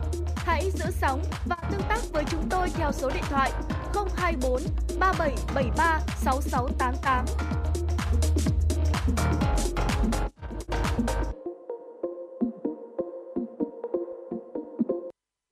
Vâng thưa quý vị thính giả, à, vừa rồi tôi có đọc một bài viết mà khiến cho rất nhiều người có thể nhớ về một khoảng thời gian tuổi thơ của mình, đặc biệt là thế hệ 8X, 9X, cái thời mà chưa có điều hòa. Ừ. Đấy và đây là một cái bài viết mà giúp cho cái việc gọi là chúng ta có thể ngủ ngon hơn trong đêm hè mà không cần phải dùng đến điều hòa. Đấy và phải nói là không biết là chị Nga còn nhớ không như hồi mà cái là tầm năm 2007 hè 06 07 nhà tôi cũng chưa có điều hòa và tôi cũng chưa biết cái điều hòa trông như thế nào cả Ừ. lúc đấy tôi không hiểu sao mà ngủ vẫn rất là mát đấy, và ở đây thì hóa ra khi mà đọc bài viết này tôi mới nhận ra là ở hóa ra là mẹ tôi cũng đã sử dụng một vài thủ thuật như vậy để có thể gọi là à, giúp cho tôi ngủ ngon hơn trong cái ngày hè. Đấy, và ngay bây giờ thì xin mời quý vị thính giả chúng ta cùng thử nghe lại xem là à, chúng ta đã gọi là áp dụng những mẹo nào trước khi có điều hòa. Và biết đâu các bạn bây giờ cũng có thể áp dụng được Ừ. để có thể khi ngủ mà ngon những hôm mất điện chẳng hạn. Nhưng mất điện chẳng hạn thì cũng có thể ngủ ngon hơn đúng không ạ vâng và phải nói rằng là thời tiết mát mẻ à, hay nói đúng hơn là nhiệt độ cân bằng sẽ thúc đẩy cái cái giấc ngủ tự nhiên của chúng ta. Chúng ta sẽ ngủ ngon hơn à, tuy là vào mùa hè thời tiết nóng nực không có điều hòa khiến cho việc ngủ trở nên khó rất là nhiều đúng không ạ? Và theo tổ chức uh, giấc ngủ của Mỹ thì việc thực hiện các bước đơn giản sau đây sẽ giúp chúng ta giảm nhiệt cơ thể và từ đó sẽ cải thiện cái uh, gọi là chất lượng chất ngủ trong những ngày nắng nóng như thế này. Đầu tiên là chúng ta hãy sử dụng gối xốp làm mát thì cái vùng ờ, dưới của đồi trong não thì chịu trách nhiệm cảm nhận và quản lý nhiệt độ cơ thể đúng không ạ? Do đấy nên chúng ta nên cố gắng là hãy giữ cái vùng đầu này và cổ luôn mát mẻ và những chiếc gối xốp sẽ giúp gọi là làm mát và giúp chúng ta hạ nhiệt nhiều hơn ở vùng này và cảm thấy dễ chịu hơn. À, gối xốp ngoài ra cũng có thể tạo ra một cái cảm giác à, êm ái và thoải mái cho người dùng nữa đó thưa quý vị và ga trải giường nếu mà chúng ta lựa chọn cái ờ, chất liệu làm từ vải thoáng mát cũng sẽ ờ, giúp cho chúng ta cảm thấy dễ chịu hơn khi mà không có điều hòa rất là nhiều trời nóng trong nhà không có điều hòa thì sử dụng các cái tấm ga trải giường làm từ các cái loại vải như là polyester, len hay là một số bông vải có thể làm tăng tiết mồ hôi nhiều hơn một bộ ga trải giường từ chất liệu thoáng mát như là vải lanh sẽ là một gợi ý hay dành cho các bạn. À, chất liệu tự nhiên như vải lanh thì còn giúp thấm hút mồ hôi tốt hơn nữa. Và thêm một cái mẹo nữa chúng ta có thể áp dụng ngay, đó là để nước ở cạnh giường để chúng ta có thể uống đủ nước. Mất nước cũng là cái việc khiến cho ờ, cái cơ chế điều chỉnh nhiệt độ cơ thể trở nên khó khăn hơn. Nếu như mà chúng ta cảm thấy khó chịu do nóng nực thì một vài ngụm nước giúp giải phóng nhiệt tích trữ bên trong cơ thể và sẽ mang lại ngay cái cảm giác thoải mái hơn. Vào những đêm mùa hè thì à, nên để một bình nước lạnh và một chiếc ly trên bàn cạnh giường ngủ để dễ dàng uống cho hạ nhiệt ờ, cho thêm vài viên đá vài viên đá thôi ạ vào bình để giữ lạnh trong thời gian dài hơn. Vâng và đó cũng là một cái cái cách mà mẹ tôi hình như là cũng đã áp dụng khi mà hồi hồi hồi còn bé đó à, đó là chúng ta có thể gọi là để một uh, cái thau nước đá ở trước quạt đấy. Và cái việc này thì sẽ giúp cho dường như chúng ta tạo được một uh, cái um, gọi là cái điều hòa tự nhiên tức là một cái điều hòa gọi là uh, tự, tự tự chế đó thì từ đấy thì chúng ta có thể gọi là uh, từ đó sẽ giúp cho giảm nhiệt độ và cái cái hơi hơi mát của cái của cái cái điều hòa tự tự chế này nó sẽ khiến cho chúng ta cảm thấy gọi là dễ chịu hơn rất là nhiều đó thưa quý vị ừ. và ừ. nếu như mà uh, chúng ta có điều kiện thì hãy có thể mua hẳn một chiếc quạt đá về để có thể uh, sử dụng trong cái khoảng à, thời, thời gian này nữa thì cũng rất là tốt cho sức khỏe đó còn à, tiếp theo và cái tiếp cuối cùng đó chúng ta hãy cứ hạn chế sử dụng những thiết bị điện tử và chúng ta hạn chế cả đèn nữa. Bởi vì đèn thì sẽ sinh ra nhiệt độ là đều đương nhiên rồi đặc biệt là bóng đèn sợi đốt thì là một cái nguồn sáng phổ biến nhưng mà cũng có thể khiến cho phòng chúng ta nóng hơn. Chúng ta có thể thay bằng đèn led hoặc là đèn huỳnh quang cả hai sẽ tạo ra ít nhiệt hơn và khi mà không cần thiết thì hãy um, tắt đèn để giảm bớt nguồn sáng và các thiết bị điện tử khác như là máy tính điện thoại các thứ nữa. Thì từ đấy thì sẽ giúp cho chúng ta gọi là ngủ ngon hơn rất là nhiều. Đấy và vì là kết nối thiết bị điện tử thì cũng có thể tạo ra nguồn nhiệt mà cho nên chúng ta cứ tắt và rút các phích cắm ra.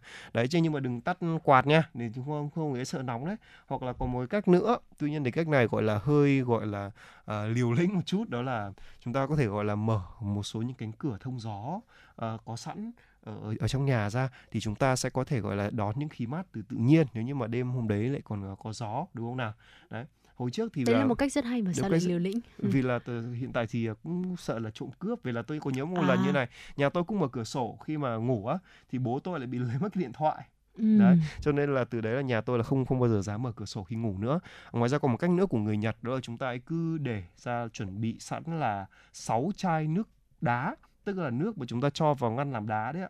Và hãy để ra và hãy chia ra làm, kiếm hai cái chậu nữa.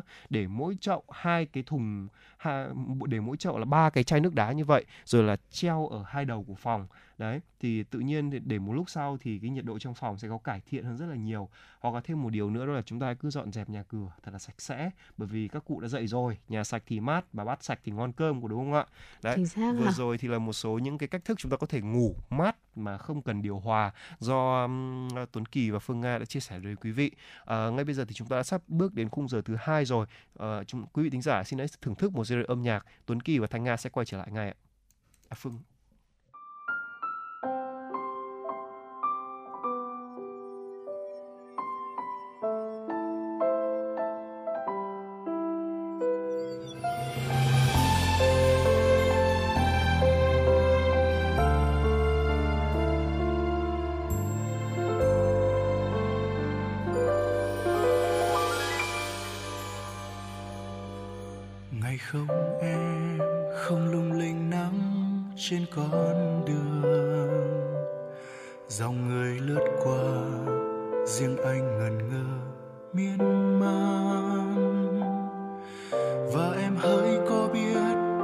anh vẫn vương bóng hình đợi mong. Nhưng anh nín lặng, không dám chạy đến bên em. Vì ngại em hững hờ, hay vì sợ làm em xôn xao? Ngày không em, quán vắng không vang tiếng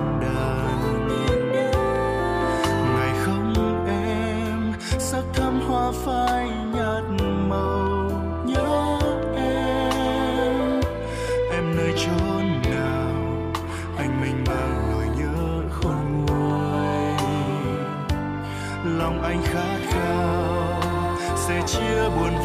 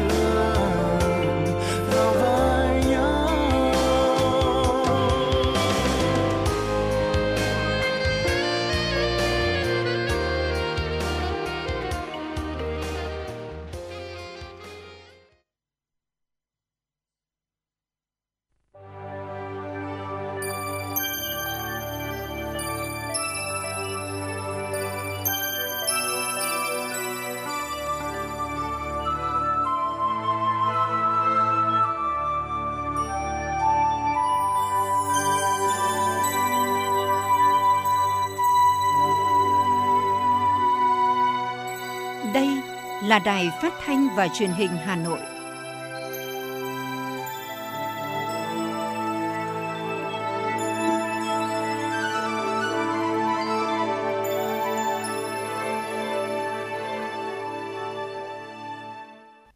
Quý vị và các bạn thân mến, bây giờ tiếp tục là khung giờ dành cho chương trình chuyển động Hà Nội chiều. Chương trình đang được phát sóng trực tiếp trên kênh FM Tin tức Hà Nội, tần số 96 MHz của Đài Phát thanh và Truyền hình Hà Nội.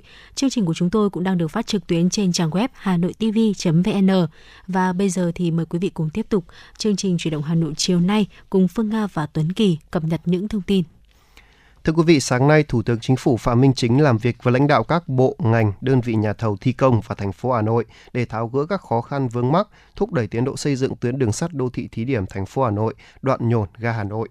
Cùng dự có Phó Thủ tướng Chính phủ Phạm Bình Minh, Bí thư Thành ủy Hà Nội Đinh Tiến Dũng, Bộ trưởng Bộ Giao thông và Vận tải Nguyễn Văn Thể, lãnh đạo các bộ Kế hoạch và Đầu tư, Tài chính, Xây dựng, Ngoại giao, Công an, Tư pháp và thành phố Hà Nội, đại diện chủ đầu tư, các nhà thầu thực hiện dự án. Thủ tướng đã kiểm tra thị sát tại ga S9 Kim Mã, nhà ga S8 Cầu Giấy và Depot Nhổn. Tại điểm Depot Nhổn, Thủ tướng kiểm tra tiến độ các hạng mục của khu. Phát biểu ý kiến chỉ đạo đối với chủ đầu tư, ban quản lý dự án nhà thầu, Thủ tướng nêu rõ, hợp đồng đã xác định rõ các mốc tiến độ, do đó các bên phải xác định mốc tiến độ cuối cùng hoàn thành dự án với từng mốc cụ thể. Thủ tướng yêu cầu tăng cường giao ban giữa các bên, nêu rõ nguyên nhân chậm tiến độ là do Tổng công ty xây dựng Hà Nội, Hancorp, nhà đầu tư thì chủ đầu tư, ban quản lý dự án phải đôn đốc, kiểm tra thường xuyên. Thành phố Hà Nội cũng phải quan tâm dự án này. Thủ tướng cho rằng nhà thầu đã nhận trách nhiệm chậm trễ với thành phố Hà Nội, nhân dân thủ đô thì phải huy động tối đa nhân lực, thiết bị, lên kế hoạch từng ngày, xác định mốc tiến độ để đảm bảo kịp. Nếu gói thiết bị điện chậm thì ảnh hưởng làm ảnh hưởng tới tiến độ các gói khác. Nguồn vốn cho các hạng mục đã được bố trí đủ, không có lý do gì để chậm tiến độ. Nhà thầu phải tranh thủ thi công 3K 4 kíp, ban quản lý phải tham gia giao ban hàng tuần xem vướng mắc gì, giải pháp khắc phục như thế nào, thẩm quyền của ai. Việc tiến hành giao ban hàng tuần mà tiến độ vẫn chậm 6 tháng là không được.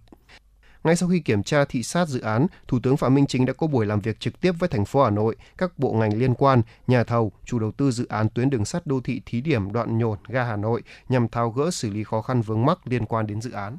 Thưa quý vị, Văn phòng Chính phủ vừa ban hành thông báo kết luận của Phó Thủ tướng Chính phủ Lê Minh Khái và Phó Thủ tướng Chính phủ Vũ Đức Đam tại cuộc họp về dự thảo nghị quyết của Chính phủ về bảo đảm thuốc, trang thiết bị y tế và thanh toán chi phí khám chữa bệnh bảo hiểm y tế. Thông báo nêu rõ, căn cứ quy chế làm việc của chính phủ ban hành kèm theo Nghị định số 39 ngày 18 tháng 6 năm 2022, trên cơ sở kết quả thảo luận tại cuộc họp, Thủ tướng Chính phủ yêu cầu các Bộ Y tế, Kế hoạch và Đầu tư, Tài chính chủ động, khẩn trương giả soát, xử lý các vấn đề thuộc thẩm quyền, Đối với các vấn đề vượt thẩm quyền, Bộ Y tế chủ động phối hợp với các bộ, cơ quan liên quan thống nhất phương án báo cáo chính phủ xem xét, quyết định, bảo đảm tháo gỡ nhanh các vướng mắc và tập trung vào các vấn đề cấp bách, bức xúc nhằm đảm bảo thuốc, trước trang thiết bị và thực hiện thanh toán chi phí khám bệnh chữa bệnh bảo hiểm y tế kịp thời, phù hợp tình hình thực tiễn và đúng quy định, hoàn chỉnh hồ sơ dự thảo nghị quyết trình chính phủ trước ngày 15 tháng 8 năm 2022 các bộ kế hoạch và đầu tư, tài chính, tư pháp và bảo hiểm xã hội Việt Nam tích cực phối hợp với Bộ Y tế hoàn chỉnh dự thảo nghị quyết. Thưa quý vị, Bộ Y tế vừa quyết định lập 4 đoàn kiểm tra, khảo sát tình hình cung ứng, sử dụng thuốc, vật tư, trang thiết bị y tế tại các cơ sở khám chữa bệnh. Các đoàn kiểm tra sẽ lập danh sách các bệnh viện trực thuộc Bộ Y tế và các tỉnh thành phố, lựa chọn kiểm tra 1 đến 2 bệnh viện trực thuộc Bộ, đa khoa, chuyên khoa vùng Tây Nguyên chưa có bệnh viện trực thuộc Bộ nên chọn thay thế bằng bệnh viện vùng Tây Nguyên. Cùng với đó, đoàn kiểm tra lựa chọn 1 đến 2 bệnh viện tỉnh nằm trong vùng, ưu tiên chọn các vùng khó khăn. Mỗi đoàn kiểm tra ít nhất một bệnh viện đa khoa tuyến tỉnh, một bệnh viện chuyên khoa tuyến tỉnh và một bệnh viện trung tâm y tế huyện. Việc kiểm tra nhằm khảo sát tình hình cung ứng, sử dụng thuốc, vật tư, trang thiết bị y tế tại các cơ sở khám chữa bệnh và khảo sát, ghi nhận tác động của việc thiếu hụt này tới chất lượng khám chữa bệnh, sự hài lòng của người dân, nhân viên y tế, đồng thời xác định khó khăn vướng mắc mang tính chất khách quan, chủ quan, đề xuất giải pháp ngắn hạn và dài hạn cho cơ quan quản lý trung ương, địa phương để khắc phục tình trạng thiếu thuốc, vật tư, trang thiết bị y tế. Văn phòng Chính phủ vừa ban hành văn bản truyền đạt ý kiến của Phó Thủ tướng Chính phủ Lê Văn Thành về việc đẩy mạnh thu phí theo hình thức điện tử không dừng.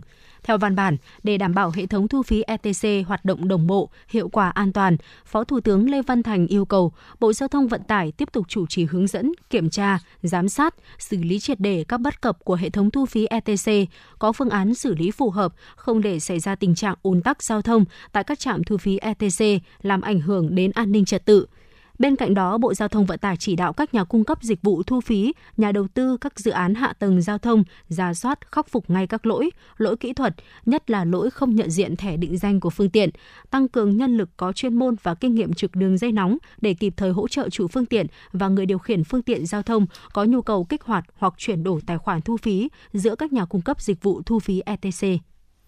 Thưa quý vị thính giả, ngay bây giờ trước khi đến với những phần thông tin tiếp theo, mời quý vị thính giả cùng thưởng thức một giai điệu âm nhạc ạ.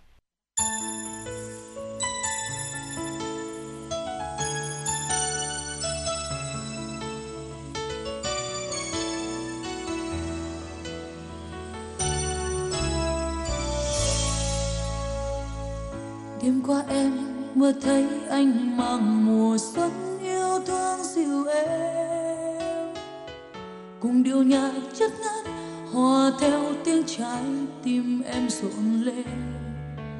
Cầm bàn tay anh nói những lời ân ái mặn nồng. Thời gian ngưng mãi cho hoa lá khoe khi ban mai đánh thức giấc mơ hồng đêm qua em đã mơ. Người giờ này đã đến một nơi rất xa xăm, em còn đây. Bờ mi em hoen nước mắt vì tình yêu tan vỡ. Biết khi nào anh như giấc mơ ngày qua, lòng em luôn khao khát nhớ mong người ơi anh biết chăng? Chìm nắng cũng sang lặng thuyền đã sáng ngang làm cho con sóng con xô về bờ.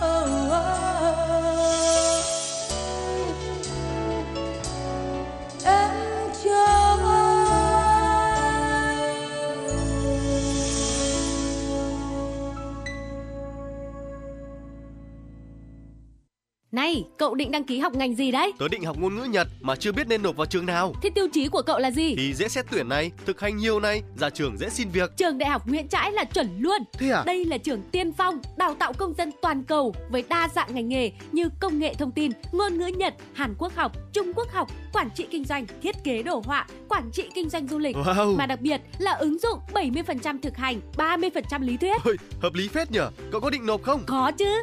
Học ở đây còn được đăng ký học chuyển tiếp theo mô hình 2 cộng 2, Ừ. 3 cộng 1 sang các trường đại học của Hàn Quốc, Nhật Bản. Ra trường thì dễ dàng làm việc tại các doanh nghiệp trong và ngoài nước.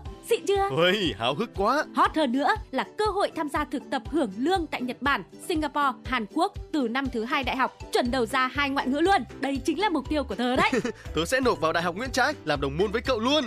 Trường Đại học Nguyễn Trãi, cơ sở 1 28A Lê Trọng Tấn, Hà Đông, Hà Nội, cơ sở 2 266 Đội Cấn, Ba Đình, Hà Nội, hotline 0981 924 302, website đạihocnguyentrai.edu.vn. Thưa quý vị và các bạn, tính đến nay, cả 15 trên 15 xã của huyện Đan Phượng đều đạt chuẩn nông thôn mới nâng cao, trong đó 5 xã đã đạt chuẩn nông thôn mới kiểu mẫu. Định hướng của huyện Đan Phượng trong thời gian tới là phát triển thành quận, xã thành phường, đô thị hóa nông thôn theo hướng xanh, văn hiến, văn minh. Ngay bây giờ, xin mời quý vị thính giả cùng đến với phóng sự của chúng tôi. Về huyện Đan Phượng những ngày này đều thấy sự phấn khởi của Đảng bộ chính quyền và nhân dân nơi đây khi niềm vui nối tiếp niềm vui, khi những con đường bê tông nối dài và tận thôn xóm trong các khu dân cư, những ngôi nhà cao tầng mọc lên kiên cố. Đặc biệt tháng 6 vừa qua, chính quyền và nhân dân xã Song Phượng vui mừng được đón bằng công nhận xã đạt chuẩn nông thôn mới kiểu mẫu. Đây là một trong năm địa phương đầu tiên của Hà Nội đạt chuẩn nông thôn mới kiểu mẫu. Ông Bùi Văn Đức, Phó Bí thư Đảng ủy xã Song Phượng cho biết. đối với ờ, song phượng thì ờ, trong cái ờ, công tác lãnh đạo chỉ đạo triển khai tổ chức thực hiện các cái nhiệm vụ về xây dựng nông thôn mới thế rồi nông thôn mới nâng cao. Vừa rồi là xây dựng nông thôn mới kiểu mẫu. Cái ờ, nhiệm vụ, trong đó có cái nhiệm vụ phát triển kinh tế, nâng cao đời sống nhân ờ, dân. Đấy là một trong những các cái nhiệm vụ mà hết sức quan tâm. Bên cạnh đó thì các cái nhiệm vụ như các, thực hiện các chính sách an sinh xã hội ờ, các vấn đề về y tế, giáo dục và một cái nhiệm vụ cũng hết sức quan trọng và luôn luôn được đặt lên ờ, hàng đầu ờ, đó chính là công tác ờ, bảo vệ môi trường Cũng giống như song Phượng, xã Đan Phượng, huyện Đan Phượng giờ đây đã được khoác lên mình chiếc áo mới với những ngôi nhà cao tầng mọc lên, những tuyến đường hoa, nhà có số, phố có tên, đời sống người dân được nâng lên rõ rệt. Chặng đường hơn 10 năm qua, nông thôn mới đã tạo ra bước chuyển mình đáng kinh ngạc của vùng đất giàu truyền thống văn hóa lịch sử này. Đan Phượng hôm nay đã khang trang sạch đẹp và đang đổi thay từng ngày nhờ công tác xây dựng nông thôn mới. Tuyến đường trục chính chạy qua địa bàn xã được mở rộng, trải nhựa phẳng lì, thuận tiện cho việc đi lại. Xã tiếp tục giả soát thực hiện các tiêu chí chưa đạt để trở thành phường. Bà Nguyễn Thị Kim Cúc, Bí thư Đảng ủy xã Đan Phượng chia sẻ. Thực hiện cái đề án xây dựng xã thành phường ấy thì vừa rồi thì chúng tôi cũng đã chỉ đạo giả soát đã giả soát toàn bộ các cái tiêu chí đấy, thế thì bây giờ đan phượng là còn bốn cái tiêu chí mà chưa đạt. Bốn cái tiêu chí chưa đạt thì cũng báo cáo với đồng chí là chúng tôi đang tập trung. Đấy, tập trung chỉ đạo đấy, thực hiện là để để tập trung cho thực hiện về bốn cái tiêu chí này. Cùng với chỉnh trang xây dựng hệ thống cơ sở vật chất, việc chuyển đổi cơ cấu kinh tế, nâng cao đời sống cho người dân cũng được huyện Đan Phượng quan tâm. Tính đến nay, toàn huyện đã chuyển đổi cơ cấu cây trồng đạt hơn 1.600 hecta. Bên cạnh đó, huyện còn duy trì và phát triển 8 mô hình sản xuất nông nghiệp ứng dụng công nghệ cao như trồng lan hồ điệp, trồng nấm, nho hạ đen, mô hình nuôi tôm thẻ chân trắng tại các xã Đan Phượng, Phương Đình, Thọ Xuân và Liên Trung. Bà Nguyễn Thị Thu Hiền, Phó trưởng phòng kinh tế huyện An Phượng cho biết. Huyện thì khuyến khích làm sản xuất nông nghiệp công nghệ cao tại vì thứ nhất là nó có đặc thù riêng của huyện đấy. Là bây giờ diện tích nông nghiệp của huyện mình thì càng ngày càng thu hẹp. Mà huyện mình thì định hướng lên quận đấy. Thế nên là bắt buộc cái việc mà chuyển đổi để làm nông nghiệp công nghệ cao thì nó phù hợp với cái thực tế tại huyện đấy. Không thể làm lại trà như mọi khi được nữa cái thứ nhất, cái thứ hai là đúng là cái sản phẩm nông nghiệp công nghệ cao này thì họ, nó sẽ có giá trị hơn so với cả cái sản phẩm thông thường, đúng không thế nên là cái đấy là định hướng của huyện và cái thứ ba đấy là cái um, tức là ở huyện cũng có một số cái điển hình tiên tiến và cũng có những cái chủ thể cá nhân là họ là chủ đầu tư họ quan tâm và họ muốn đầu tư tại huyện Đến thời điểm này, huyện An Phượng đã có 15 trên 15 xã đạt chuẩn nông thôn mới nâng cao, 5 trên 15 xã đạt chuẩn nông thôn mới kiểu mẫu, Đan Phượng, Song Phượng, Liên Hà, Tân Hội, Thọ Xuân, vượt một xã so với chỉ tiêu thành phố giao. Lãnh đạo huyện An Phượng cho biết, những tháng cuối năm, huyện tập trung chỉ đạo 5 xã nông thôn mới kiểu mẫu, duy trì và nâng cao chất lượng các tiêu chí. Huyện phấn đấu năm 2022 có thêm 6 xã Tân Lập, Đồng Tháp, Liên Trung, Trung Châu, Phương Đình, Thượng Mỗ đạt chuẩn nông thôn mới kiểu mẫu, nâng tổng số xã đạt chuẩn nông thôn mới kiểu mẫu lên 11 trên 15 xã và huyện đạt chuẩn nông thôn mới nâng cao. Theo lộ trình phát triển mà Hà Nội đề ra, từ nay đến năm 2025, huyện Đan Phượng sẽ trở thành quận. Do vậy, trong thời gian tới, huyện sẽ cụ thể hóa các chương trình hành động để đưa Đan Phượng sớm hoàn thành xây dựng nông thôn mới kiểu mẫu, hoàn thành mục tiêu xây dựng huyện thành quận.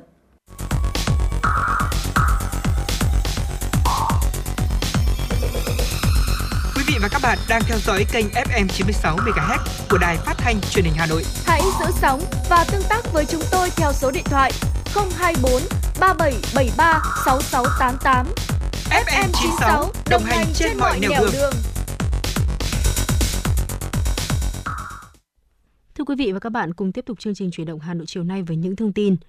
Bộ Giao thông Vận tải vừa phê duyệt dự án cải tạo, nâng cấp đoạn Hà Nội Vinh, tuyến đường sắt Hà Nội thành phố Hồ Chí Minh, giao ban quản lý dự án đường sắt làm chủ đầu tư. Phạm vi đầu tư là khu đoạn đường sắt với điểm đầu tại ga Hà Nội, km 0 000, điểm cuối tại ga Vinh, km 319 202 Tổng chiều dài dự án gần 320 km.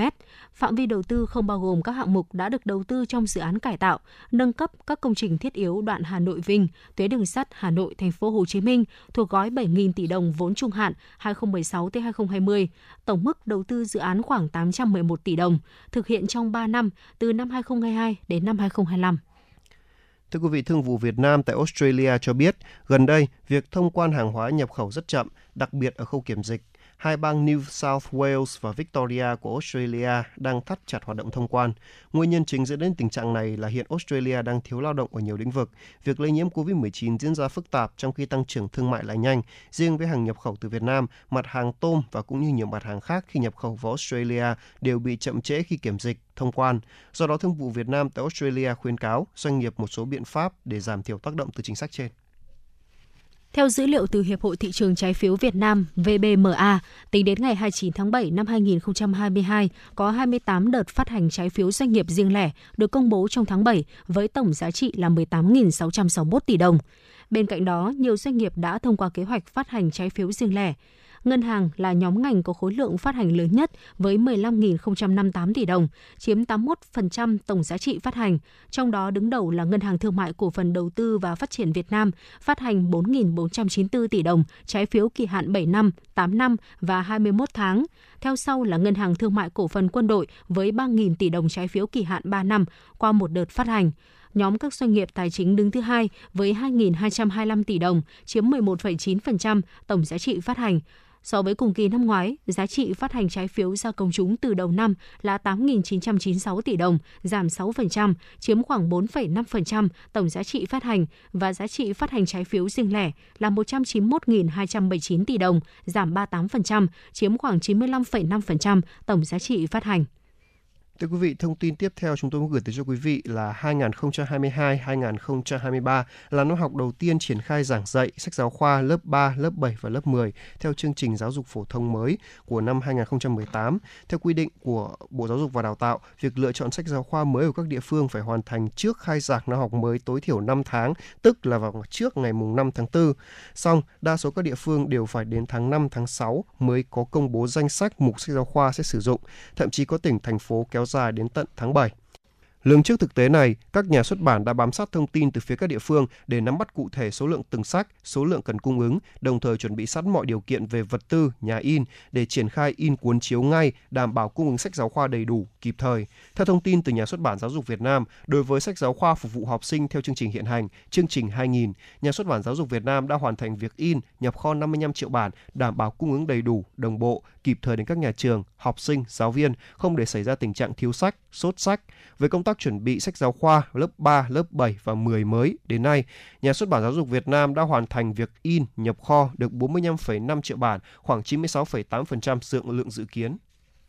Theo đại diện nhà xuất bản Giáo dục Việt Nam, do đặc thù của sách giáo khoa lớp 10 năm nay nên các đại lý cửa hàng nhỏ lẻ sẽ hạn chế nhập hoặc không nhập đủ các tên sách do không nắm được chính xác nhu cầu sử dụng trên địa bàn. Vì vậy có thể xảy ra hiện tượng thiếu cục bộ một số tên sách cụ thể. Để giải quyết tình huống này, các bậc phụ huynh, thầy, cô giáo, học sinh có thể đến mua sách tại các địa chỉ thuộc hệ thống của nhà xuất bản Giáo dục Việt Nam. Phụ huynh và học sinh có thắc mắc về nhu cầu mua sách giáo khoa có thể gọi đến đường dây nóng 034 418 1018 để được hỗ trợ. Đường dây nóng được duy trì từ 8 đến 22 giờ hàng ngày trong khoảng thời gian từ ngày 15 tháng 6 tới ngày 15 tháng 9 năm 2022, kể cả thứ Bảy, Chủ nhật và ngày lễ.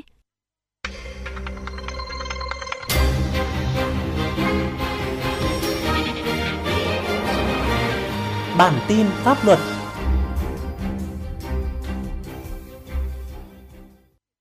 Mời quý vị và các bạn đến với bản tin pháp luật với phần trình bày của biên tập viên Thu Hiền và MC Tuấn Anh. Tại hội nghị thúc đẩy phát triển nhà ở xã hội cho công nhân, người thu nhập thấp, Thủ tướng Chính phủ Phạm Minh Chính yêu cầu ngay trong tháng 8 này, Bộ Xây dựng phối hợp với các bộ ngành để trình phê duyệt dự án xây dựng 1 triệu căn hộ cho người thu nhập thấp, công nhân khu công nghiệp giai đoạn 2022-2030. Ủy ban nhân dân thành phố Hà Nội vừa ban hành quyết định phê duyệt danh mục các nghề đào tạo trình độ sơ cấp, đào tạo dưới 3 tháng trên địa bàn thủ đô giai đoạn 2022-2025. Theo đó, phê duyệt 11 nhóm nghề với 78 nghề đào tạo trình độ sơ cấp. Có 4 đối tượng tham gia học nghề được hỗ trợ chi phí đào tạo, tiền ăn, tiền đi lại bao gồm người khuyết tật, người thuộc đồng bào dân tộc thiểu số nghèo, người thuộc hộ nghèo ở các thôn, xã đặc biệt khó khăn theo quy định của Thủ tướng Chính phủ, người dân tộc thiểu số, người thuộc diện được hưởng chính sách ưu đãi người có công với cách mạng, người thuộc hộ nghèo, người thuộc hộ gia đình bị thu hồi đất nông nghiệp, đất kinh doanh, lao động nữ bị mất việc làm, người thuộc hộ cận nghèo. Mức hỗ trợ tiền ăn 30.000 đồng một người một ngày thực học, hỗ trợ tiền đi lại 200.000 đồng một người một khóa học đối với trường hợp địa điểm đào tạo cách xa nơi cư trú từ 15 km trở lên. Cục Quản lý Dược Bộ Y tế vừa thông báo yêu cầu sàn giao dịch thương mại điện tử Shopee ngừng ngay việc kinh doanh, gỡ bỏ thông tin về 3 sản phẩm mỹ phẩm có chứa hàm lượng thủy ngân vượt quá mức cho phép, không đáp ứng yêu cầu về giới hạn kim loại nặng trong mỹ phẩm, bao gồm Doctor Therapy Melasma Best for Spa Night Cream, Doctor Therapy Melasma Best for Spa Day Cream và Doctor Therapy Melasma Cream Perfect for Spa. Qua kiểm nghiệm, thành phần công thức sản phẩm ghi trên nhãn có chứa chất hydroquinone 2% là chất không được phép có trong sản phẩm mỹ phẩm chăm sóc da theo quy định. Nhãn sản phẩm ghi Made by UK không ghi số lô sản xuất, tên và địa chỉ của tổ chức cá nhân chịu trách nhiệm đưa sản phẩm ra thị trường theo quy định. Sở Giao thông Vận tải thành phố Hà Nội thông báo phương án thí điểm điều chỉnh tổ chức giao thông chia riêng làn xe ô tô và xe máy, xe đạp trên tuyến đường Nguyễn Trãi, đoạn ngã tư sở Khuất Duy Tiến, quận Thanh Xuân. Cụ thể, tổ chức phân làn theo hướng hai làn sát vỉa hè dành cho xe máy, xe thô sơ, xe buýt được phép hoạt động, hai làn sách giải phân cách dành cho ô tô. Các làn xe được phân với nhau bằng giải phân cách cứng, kết hợp điều chỉnh hệ thống đèn báo, sơn kẻ. Thời gian thực hiện phân luồng giao thông thí điểm từ ngày 6 tháng 8 đến ngày 6 tháng 9 năm 2022. Sau thời gian thí điểm sẽ tiến hành đánh giá kỹ tồn tại bất cập của phương án thí điểm và điều chỉnh cho phù hợp nếu cần. Đảm bảo giao thông ổn định, hạn chế ùn tắc tại khu vực trước khi quyết định phương án tổ chức giao thông chính thức, tham mưu báo cáo thành phố theo quy định.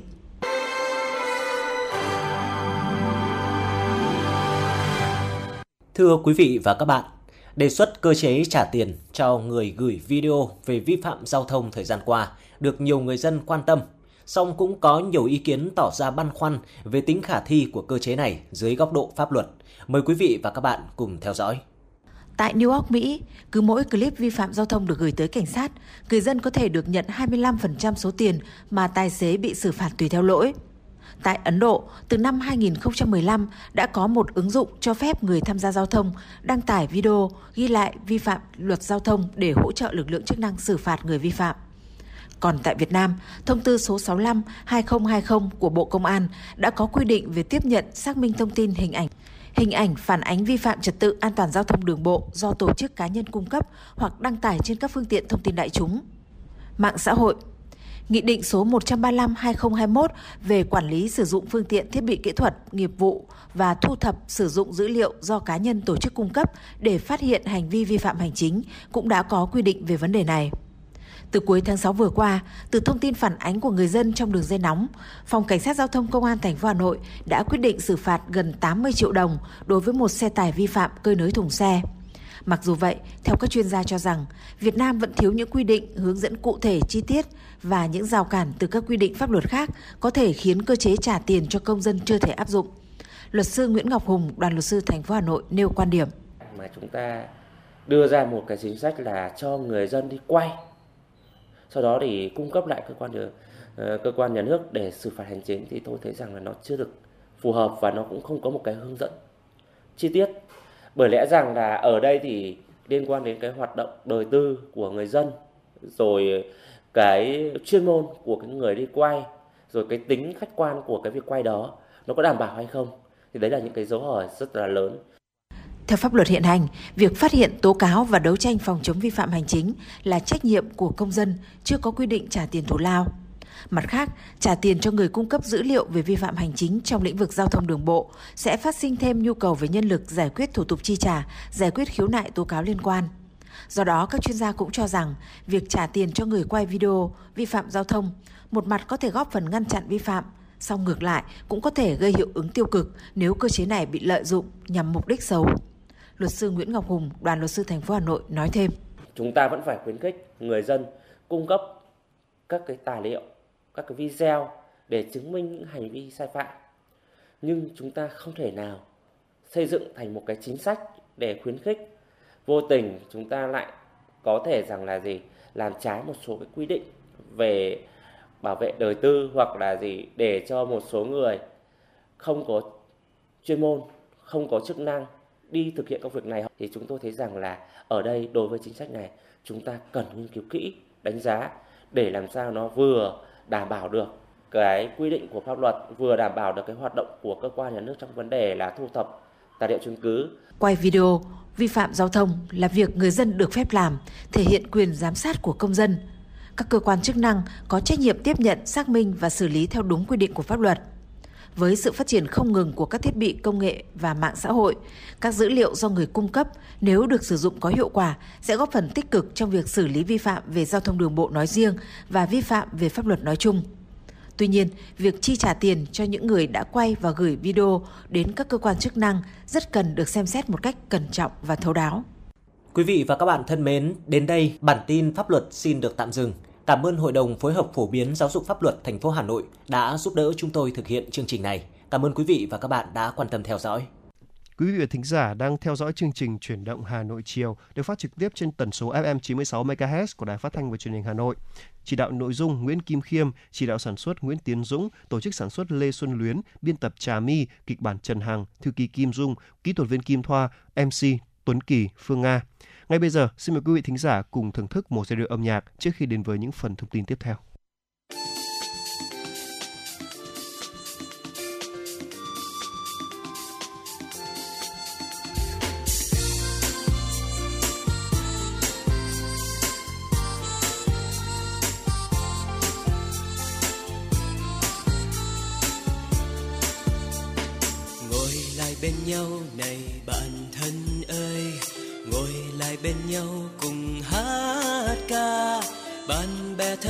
Nhau cách xa lâu rồi. Giờ ngồi bên nhau hát ca vui đùa, truyền lại cho nhau hơi ấm bạn bè. Ngồi lại bên nhau kể chuyện nhau nghe, chuyện buồn, chuyện vui, chuyện chúng ta. Về ngày xa xưa ở bên ngôi trường, về ngày hôm nay chặt tay ta bước vững vàng. Nhớ những lúc gắn bó bên nhau hôm nào, nhớ ánh mắt lấp lánh trao nhau nụ cười. Nhớ tiếng nói, tiếng hát thiết tha trong lòng, và những ngân nước mắt của ngày chia tay ta xa nhau. Hãy thắp sáng thắp sáng trong tim bạn bè, những ước muốn ước muốn sóng gió bao tố có nhau trong đời, và nhớ gắng sống xứng đáng cho nhau.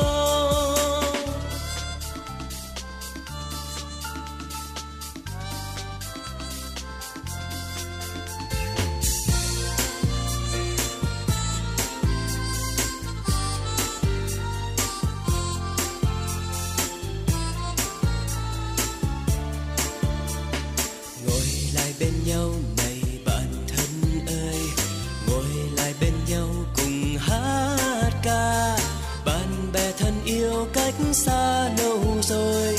Giờ ngồi bên nhau hát ca vui đùa, truyền lại cho nhau hơi ấm bạn bè. Ngồi lại bên nhau kể chuyện nhau nghe, chuyện buồn, chuyện vui, chuyện chúng ta. Về ngày xa xưa ở bên ngôi trường, về ngày hôm nay với bao ước vọng, nắm chặt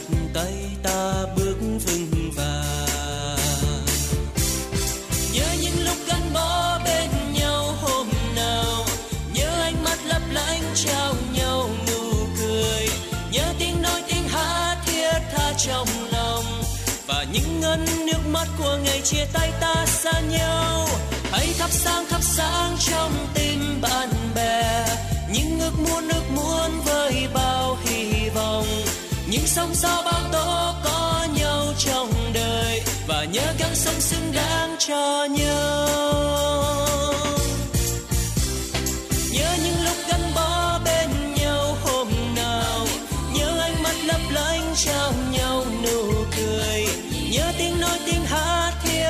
Trong lòng. Và những ngân nước mắt của ngày chia tay ta xa nhau. Hãy thắp sáng thắp sáng trong tim bạn bè. Những ước muốn ước muốn với bao hy vọng. Những sóng gió bao tố có nhau trong đời. Và nhớ gắng sống xứng đáng cho nhau.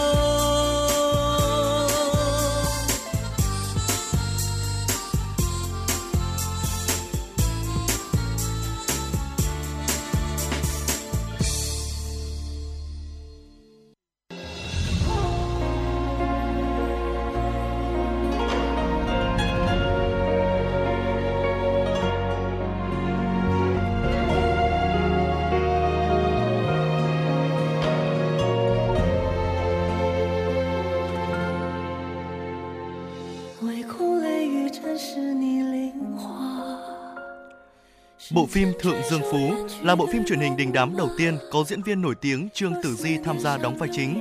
Bối cảnh được đầu tư vô cùng hoành tráng, tuy không được tiết lộ con số cụ thể, nhưng có thể nói Thượng Dương Phú là bộ phim truyền hình được đầu tư với kinh phí khủng nhất trong lịch sử phim truyền hình. Thượng Dương Phú kể về Thượng Dương quận chúa Vương Huyên do diễn viên Trương Tử Di đảm nhận, xuất thân vọng tộc, mang huyết mạch hoàng gia xinh đẹp, tôn quý, vốn có người thương là Thanh Mai Trúc Mã, người khiến ai ai cũng một lòng ngưỡng mộ, nhưng sống trong loạn thế, không thể tránh số mệnh nàng bị đẩy đến nơi đầu sóng ngọn gió.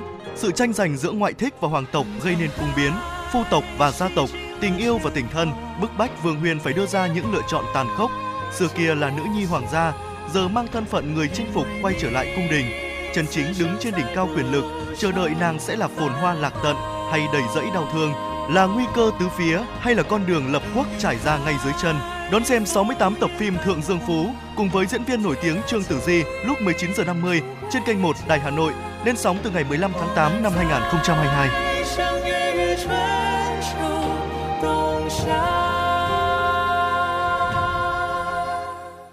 Thưa quý vị và các bạn, trong thời gian gần đây, khi nhận được một cuộc điện thoại lạ yêu cầu thực hiện các giao dịch ngân hàng hoặc tham gia các thao tác thanh toán online, mọi người cần hết sức cẩn trọng. Trong tuần qua, anh Nguyễn Văn Hải, sinh năm 1986 ở quận Long Biên, Hà Nội, liên tục bị một đối tượng giả danh công an gọi điện thoại thông báo anh Hải có liên quan đến một vụ tai nạn giao thông tại Đà Nẵng và đã lái xe bỏ chạy sau khi gây tai nạn. Đối tượng lừa đảo cung cấp đầy đủ thông tin về số căn cước công dân, địa chỉ của anh Hải. Tuy nhiên do được cảnh báo nhiều về loại hình lừa đảo này nên anh Hải đã rất cảnh giác và không bị lừa. Chia sẻ với chúng tôi, anh Nguyễn Văn Hải cho biết. Khi mà tôi đã cung cấp ờ, những cái số đó cho cái cán bộ ở bên đầu dây bên kia thì họ đã, ờ, khẳng định là tôi đã bị ờ, phạt nguội và cũng đã gây một cái tai nạn giao thông và mức phạt là 25 triệu đồng. Ngoài ra là cũng có thể bị truy cứu trách nhiệm hình sự. Sâu chuỗi cái câu chuyện lại thì tôi thấy là đây là một cái hành vi À, bất thường và nó có cái dấu hiệu là lừa đảo. Thực tế thời gian qua, công an thành phố Hà Nội đã nhận được nhiều đơn tố cáo liên quan đến việc lừa đảo, trong đó có nhiều vụ nạn nhân bị lừa đảo số tiền lên đến hàng tỷ đồng khi nghe điện thoại của những đối tượng tự xưng là công an, cán bộ viện kiểm sát. Đặc biệt nổi lên một số thủ đoạn như tạo lập các website, trang giao dịch, các ứng dụng có giao diện tương tự sàn đầu tư tài chính quốc tế với mức lợi nhuận cao, rồi sử dụng nhiều thủ đoạn khác nhau để thu hút, lôi kéo nhiều người tham gia kinh doanh tiền ảo, ngoại hối, sàn giao dịch nhị phân theo hình thức đa cấp. Sau đó can thiệp vào hệ thống kỹ thuật làm cho nhà đầu tư thua lỗ hoặc đánh sập để chiếm đoạt. Thiếu tá Nguyễn Quang Thọ, trưởng công an xã Thạch Hòa, huyện Thạch Thất chia sẻ. Đối với cái, cái tội phạm công nghệ cao ấy, thì công an thành phố Hà Nội cũng là có những cái bài viết, bài tuyên truyền để phòng phòng chống tội phạm. Công an huyện Thất cũng cũng triển khai những bài tuyên truyền thì là uh, công an thành phố hiện nay là đối với mỗi một cái, cái xã ấy, có một cái nhóm trên Zalo là tôi yêu xã ví dụ Thạch Hòa của tôi yêu xã Thạch Hòa 10 nhân dân tham gia vào vào cái nhóm đấy nhóm Zalo đấy. Thì những cái bài tuyết viết tuyên truyền về tội phạm phòng công nghệ cao ấy, là phòng chống phương thức thủ đoạn của tội phạm công nghệ cao mình sẽ đưa lên cái nhóm đấy. Đưa lên nhóm đấy để để bà con là, là, là, hiểu để cảnh báo cho người dân là là đấy bây giờ tội phạm hoạt động như này để người dân biết được và phòng ngừa Cùng với sự phát triển của công nghệ thông tin, hoạt động lừa đảo chiếm đoạt tài sản trên không gian mạng có diễn biến ngày càng phức tạp với nhiều phương thức, thủ đoạn tinh vi, có tính chất xuyên quốc gia, gây thiệt hại lớn và bức xúc cho nhân dân, ảnh hưởng tới tình hình an ninh trật tự. Theo các cơ quan chức năng, tội phạm hoạt động trên không gian mạng ngày càng phát triển tinh vi và đa dạng, nhiều người đã trở thành nạn nhân của chúng. Nguyên nhân dẫn đến tình trạng trên là trình độ công nghệ thông tin của không ít người dân còn hạn chế, thiếu kiến thức, kỹ năng sống hoặc hám lợi, ham giàu, lười lao động. Thêm vào đó, người bị hại thường có tâm lý ngại trình báo hoặc trình báo muộn nên việc điều tra truy bắt tội phạm gặp nhiều khó khăn. Đại tá Nguyễn Quang Nhật, Phòng tuyên truyền Công an thành phố Hà Nội chia sẻ. Tuyệt đối người dân không nên cung cấp những cái thông tin về à, cá nhân cũng như là những thông tin về số tài khoản rồi những cái mã à, OTP những cái mã tài khoản à, cho những cái đối tượng mà à, gọi điện tới à, cho bản thân mình.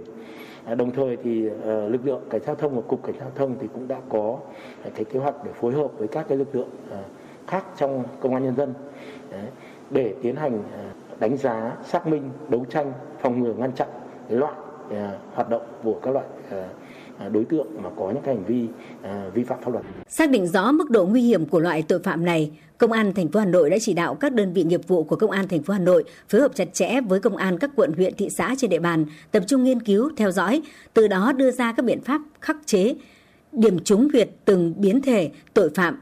Qua nhiều vụ việc có thể thấy, người bị hại thuộc nhiều độ tuổi trình độ học vấn, nghề nghiệp, khu vực sinh sống, chứ không còn chỉ tập trung vào người cao tuổi, phụ nữ trung niên nhẹ dạ cả tin, người dân thiếu kiến thức về kinh tế, công nghệ ở khu vực nông thôn. Bên cạnh sự vào cuộc của các cơ quan chức năng, người dân cần nâng cao cảnh giác, liên tục cập nhật thông tin trên các phương tiện thông tin đại chúng để hiểu về thủ đoạn của tội phạm. Khi phát hiện dấu hiệu nghi vấn, người dân cần thông báo ngay cho cơ quan công an biết để phối hợp giải quyết.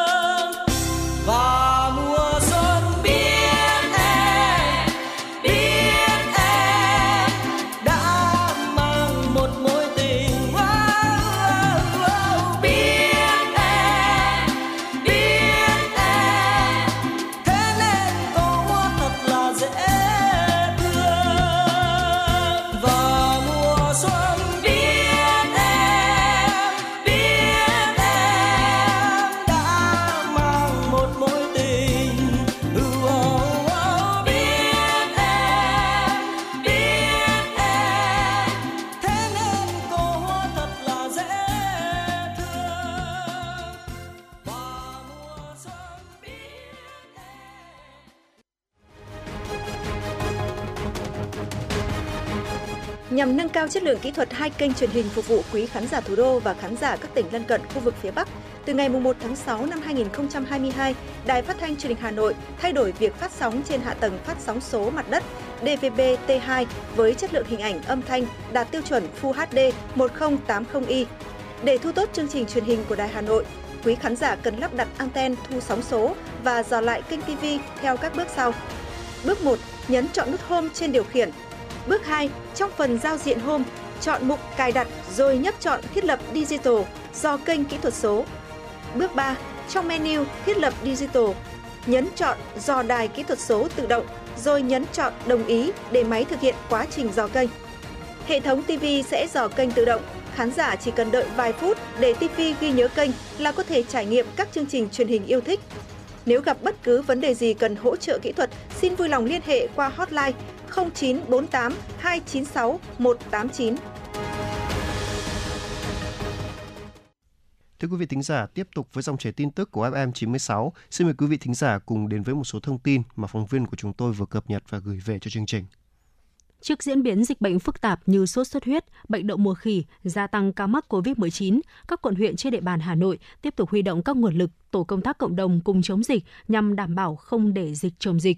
Bên cạnh đó, triển khai đồng bộ nhiều giải pháp nâng cao năng lực y tế dự phòng và y tế cơ sở, kêu gọi các cá nhân, doanh nghiệp ủng hộ công cuộc phòng chống dịch.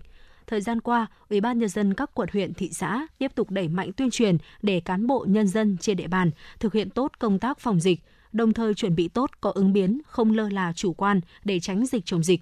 Phó Chủ tịch Ủy ban nhân dân phường Dịch Vọng Hậu quận Cầu Giấy Nguyễn Thị Ngọc Anh cho biết, qua hệ thống Zalo và Facebook, phường vẫn chỉ đạo các tổ COVID-19 cộng đồng tập trung tuyên truyền về công tác phòng chống dịch bệnh trên địa bàn, đồng thời tuyên truyền đến các hộ dân về tác dụng của việc tiêm vaccine để phòng ngừa dịch bệnh. Thưa quý vị, bên cạnh đó, các địa phương cũng cần đẩy mạnh tuyên truyền về tác dụng của việc tiêm chủng vaccine đối với sức khỏe con người. Chủ tịch Ủy ban nhân dân phường La Khê, quận Hà Đông Nguyễn Hữu Hiển cho biết, phường đẩy mạnh tuyên truyền về tiêm vaccine, lợi ích hiệu quả của vaccine, chú trọng đối tượng nguy cơ cao, bệnh lý nền, những người muốn lựa chọn vaccine, người sống ở khu vực có tỷ lệ bao phủ vaccine thấp. Đồng thời phường cũng cảnh báo về những biến thể mới của Omicron và hướng dẫn người dân chăm sóc sức khỏe sau COVID-19 tại xã Văn Bình, huyện Thường Tín, ngay từ đầu năm 2022, trạm y tế đã xây dựng kế hoạch và triển khai các hoạt động truyền thông về chăm sóc sức khỏe người cao tuổi, đồng thời triển khai và duy trì công tác chăm sóc sức khỏe cho người dân đối với các hoạt động thiết thực, trong đó đặc biệt tuyên truyền và triển khai tiêm phòng vaccine COVID-19 mũi thứ tư cho người dân. Hệ thống loa phát thanh của xã Văn Bình cũng thường xuyên phát đi những thông điệp không chủ quan lơ là khi dịch bệnh được tạm đẩy lùi và thông tin về hiệu quả của việc tiêm vaccine phòng COVID-19.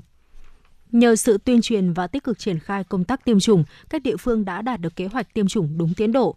Theo trưởng phòng y tế quận Thanh Xuân Phạm Hồng Diệp, trong tháng 7 vừa qua, quận đã hoàn thành đợt tiêm vaccine phòng COVID-19 đợt 74. Từ ngày 26 đến 31 tháng 7, quận đã triển khai điểm tiêm chủng lưu động và các điểm tiêm chủng cố định tại các trạm y tế phường, phòng khám, bệnh viện tư nhân đồng thời tổ chức 9 điểm tiêm lưu động tại các trường tiểu học, nhà văn hóa các phường cho những đối tượng là người dân từ 5 tuổi đang sống, học tập và làm việc trên địa bàn các phường theo lịch đăng ký. Ông Nguyễn Hữu Hiển, Chủ tịch Ủy ban nhân dân phường La Khê, quận Hà Đông cho biết, phường đã phát động chiến dịch tiêm chủng nhằm tăng tốc độ tiêm vaccine cho trẻ em từ 5 đến dưới 12 tuổi, bảo đảm hoàn thành trong tháng 8 năm 2022. Bên cạnh đó, hoàn thành sớm nhất việc tiêm mũi thứ ba và mũi thứ tư cho người dân từ 18 tuổi trở lên và đẩy nhanh tiêm mũi thứ ba cho người từ 12 tuổi đến 18 tuổi theo hướng dẫn của Bộ Y tế. Thưa quý vị, liên quan đến vụ việc một bác sĩ cấp cứu bệnh viện nhân dân gia định bị tấn công vào trưa ngày hôm qua vì không dắt bệnh nhân đi vệ sinh, trao đổi với phóng viên, tiến sĩ luật sư Đặng Văn Cường, trưởng văn phòng luật sư chính pháp, đoàn luật sư thành phố Hà Nội cho biết, hành vi này là vi phạm pháp luật và vi phạm nghiêm trọng đạo đức xã hội. Đây là hành vi xã hội lên án và cần phải xử lý bằng những chế tài của pháp luật. Tùy thuộc vào hành vi và hậu quả mà người thực hiện hành vi tấn công bác sĩ có thể bị xử phạt hành chính hoặc bị truy cứu trách nhiệm hình sự. Trong vụ việc nêu trên, đối tượng đã dùng vật sắc nhọn tấn công bác sĩ nhưng may mắn được can ngăn nên bác sĩ chưa bị thương tích. Tuy nhiên hành vi như vậy là nguy hiểm cho xã hội. Hành vi này gây mất an ninh trật tự, ảnh hưởng đến hoạt động khám chữa bệnh, đe dọa đến tính mạng, sức khỏe của bác sĩ đối với việc thực hiện nghiệp vụ. Bởi vậy, các cơ quan điều tra phải khởi tố vụ án hình sự, khởi tố bị can đối với người nhà của bệnh nhân do thực hiện hành vi tấn công bác sĩ về tội đe dọa giết người hoặc gây dối trật tự công cộng. Thời gian qua, mặc dù đã có rất nhiều cảnh báo về thủ đoạn giả danh cơ quan công an để lừa đảo, chiếm đoạt tài sản, nhưng vẫn còn có người sập bẫy của các đối tượng. Gần đây, Công an quận Ba Đình, Hà Nội đang xác minh điều tra vụ giả danh cán bộ công an lừa đảo chiếm đoạt tài sản với số tiền là 1,4 tỷ đồng. Theo đó, vào ngày 3 tháng 8 vừa qua, Công an phường Ngọc Khánh, quận Ba Đình tiếp nhận đơn trình báo của chị H, sinh năm 1981, trú tại quận Ba Đình, Hà Nội, về việc nhận được một cuộc điện thoại của đối tượng tự xưng là cán bộ công an thành phố Hồ Chí Minh. Đối tượng thông báo chị H có liên quan đến một vụ án và yêu cầu chị tải phần mềm đăng nhập tài khoản để chứng minh mình không liên quan. Sau đó chị H phát hiện tài khoản ngân hàng của mình bị mất gần 1,4 tỷ đồng. Lúc này chị mới biết mình bị lừa và đến cơ quan công an trình báo. Công an thành phố Hà Nội khuyến cáo người dân cần cảnh giác tuyên truyền đến người thân bạn bè về các thủ đoạn trên, tránh mắc bẫy của đối tượng xấu. Để làm việc với người dân, cơ quan công an sẽ trực tiếp gửi giấy mời, giấy triệu tập hoặc gửi qua công an địa phương, tuyệt đối không yêu cầu công dân chuyển tiền vào tài khoản ngân hàng. Khi phát hiện các trường hợp có dấu hiệu lừa đảo như trên, nhân dân cần báo ngay cho cơ quan công an nơi gần nhất. Thưa quý vị thính giả, Việt Nam có nền công nghiệp đang phát triển với hơn 70% dân số sống ở nông thôn. Đây là khu vực chiếm vị trí quan trọng trong việc phát triển kinh tế xã hội. Với nguồn tài nguyên thiên nhiên phong phú, bản sắc văn hóa và tập quán canh tác lâu đời của các dân tộc, Việt Nam có nhiều ưu thế để phát triển du lịch nông nghiệp, qua đó mang lại sinh kế cho người dân, thúc đẩy phát triển kinh tế xã hội ở các địa phương. Tuy nhiên, để tiềm năng du lịch nông nghiệp được đánh thức, chỉ cần có một cú hích đủ mạnh, ghi nhận của phóng viên tại Hà Nội. Thưa quý vị và các bạn, với tài nguyên thiên nhiên phong phú, nhiều di tích, làng cổ, đặc biệt với hơn 1.300 làng nghề, khu vực ngoại thành thủ đô Hà Nội sở hữu nhiều thế mạnh để phát triển các loại hình du lịch. Mặc dù thành phố đã có chiến lược đẩy mạnh phát triển du lịch ngoại thành, góp phần làm phong phú sản phẩm du lịch của thủ đô, nhưng đến nay, mỏ vàng này vẫn chưa được khai thác, phát huy hết tiềm năng. Hà Nội có 18 huyện, thị xã ở khu vực ngoại thành, trong đó mỗi địa phương đều có những tiềm năng, lợi thế riêng cho khai thác du lịch.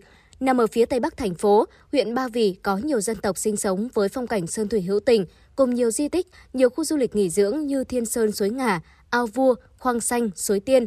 Ông Lê Khắc Nhu, trưởng phòng văn hóa thông tin huyện Ba Vì cho biết, huyện đã có kế hoạch phát triển du lịch trở thành ngành kinh tế mũi nhọn của địa phương. Mới đây, lễ hội du lịch Ba Vì năm 2022 được khai mạc là khởi đầu cho việc đẩy mạnh các hoạt động du lịch của địa phương trong năm 2022 hình thành nhiều sản phẩm mới cho du khách trải nghiệm như chợ phiên Mường Giao, Bản Cốc. Thế thì đối với Ba Vì thì nếu mà nói sản phẩm nông nghiệp thì cũng rất là tốt. Không phải ngay không phải đến cái thời điểm xây dựng sản phẩm ô cốp thì Ba Vì mới có các cái sản phẩm có tiếng như vậy mà ngay từ trước từ những năm 07, 08, 2010 Ba Vì có sữa, Ba Vì có chè, sau đó là miến rong, khoai lang, gà đồi, dần dần đi mật ong, thuốc nam. Thì chúng tôi có rất nhiều cái sản phẩm là mang nhãn hiệu địa lý và nhãn hiệu tập thể. Ta cứ gọi vắn tắt như kiểu thương hiệu ấy. các cái sản phẩm vừa rồi để phục vụ nông thôn mới 3 sao 4 sao sản phẩm ô cốp của nông nghiệp rất nhiều. Bên cạnh các cái sản phẩm đã có rồi thì có thêm các cái sản phẩm như là đà điểu này, rồi ngô này, đậu này, rau, vân vân. Bưởi, đặc biệt là bưởi thì thì cũng đã có cái sản phẩm ô cốp mà cũng được người tiêu dùng cũng rất là ưa chuộng. Cũng trong dịp này, vừa qua thị xã Sơn Tây cũng đã khai trương tuyến phố đi bộ quanh thành cổ Sơn Tây, góp phần tạo thêm những điểm đến du lịch mới cho du khách.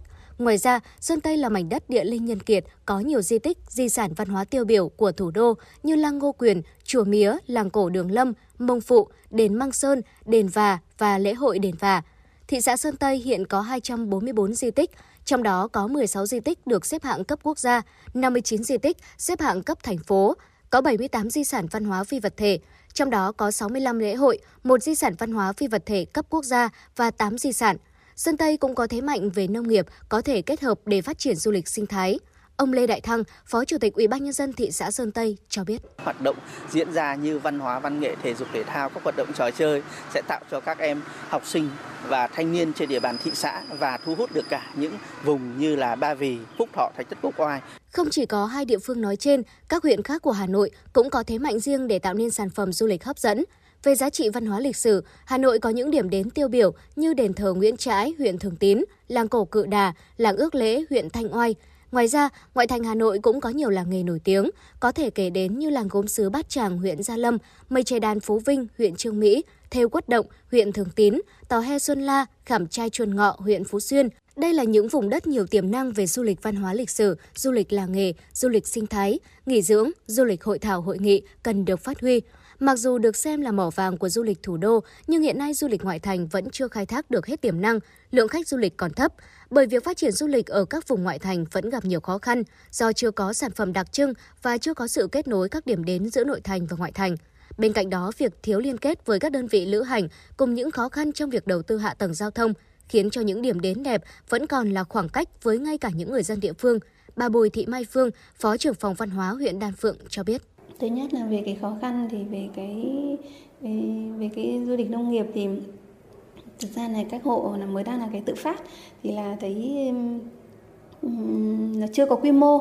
Thì tuy nhiên là cũng chưa có cái mô hình theo quy mô là theo theo phát triển du lịch. Thì muốn phát triển du lịch thì phải có đầu tư uh, về cái số lượng và chất lượng nhiều hơn và thứ nhất phải có có con người nữa ví dụ khi có du khách đến thì phải là có những người mà được tập huấn về uh, hướng dẫn viên rồi thì về để giới thiệu cái đó thì là, là, là vẫn chưa thấy là vẫn chưa làm được việc đó để phát huy các tiềm năng dồi dào của vùng ven đô Hà Nội, điều cần thiết là các địa phương cần quy hoạch, phân tích rõ tiềm năng, đẩy mạnh phát triển những sản phẩm du lịch mới mang tính đặc trưng, đồng thời xác định rõ đối tượng du khách để có kế hoạch phát triển sản phẩm. Ông Tạ Văn Tường, Phó Giám đốc Sở Nông nghiệp và Phát triển Nông thôn Hà Nội đánh giá. Là các cái giải pháp như là cần có những cái công viên hay là những cái vùng ờ, để mà trưng bày giới thiệu hoa hay làm các cái lễ hội tôn vinh và có những cái khen thưởng các nghệ nhân để làm ờ, như vậy tổ chức các cái sự kiện như vậy sẽ thu hút được cái sự chú ý và từ đó sẽ hình thành nên cái cái cái hoạt động du lịch giáo dục trải nghiệm. Đồng thời ấy, chúng ta cũng phải xây được những cái sản phẩm du lịch theo tour theo tuyến và có những cái khu trưng bày giới thiệu các cái đồ lưu niệm hay các cái sản phẩm làng nghề để phục vụ cái nhu cầu mua sắm của khách thì đây cũng là những cái vừa đáp ứng nhu cầu của khách cũng như là cái việc sản xuất của các nghệ nhân hay là các cái vùng sản xuất nông nghiệp. Hiện nay, việc phát triển du lịch ngoại thành Hà Nội đang được thành phố đặc biệt quan tâm, xem là chiến lược nhằm thu hút khách trước mắt là khách nội địa, tiếp đến là chuẩn bị các sản phẩm mới để đón khách quốc tế khi điều kiện cho phép. Sở Du lịch Hà Nội cho biết, Sở sẵn sàng hỗ trợ các địa phương trong việc quảng bá cũng như khảo sát điểm đến để xây dựng sản phẩm. Tới đây, Sở sẽ tổ chức các đoàn khảo sát du lịch để tăng hiệu quả trong việc xây dựng sản phẩm mới, kết nối các đơn vị lữ hành với địa phương trong việc đưa đón khách, nâng cao hiệu quả phát triển du lịch tại khu vực ngoại thành chẳng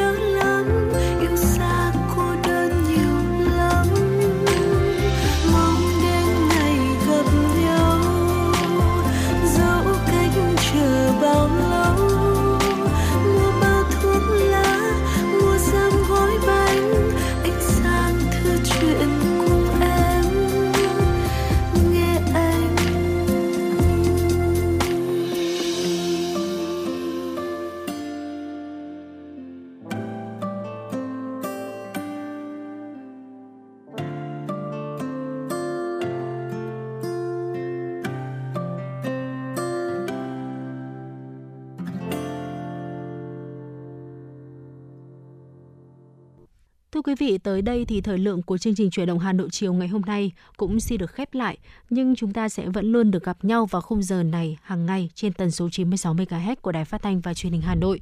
À, chúng tôi xin được nhắc lại số điện thoại nóng của chương trình 02437736688. Quý vị hãy tương tác với chúng tôi để có thể chia sẻ những vấn đề quý vị và các bạn đang quan tâm hoặc đóng góp cho chương trình ngày một hấp dẫn hơn thông qua cả fanpage FM96 Thời sự Hà Nội quý vị nhé. Còn bây giờ xin chào tạm biệt và hẹn gặp lại.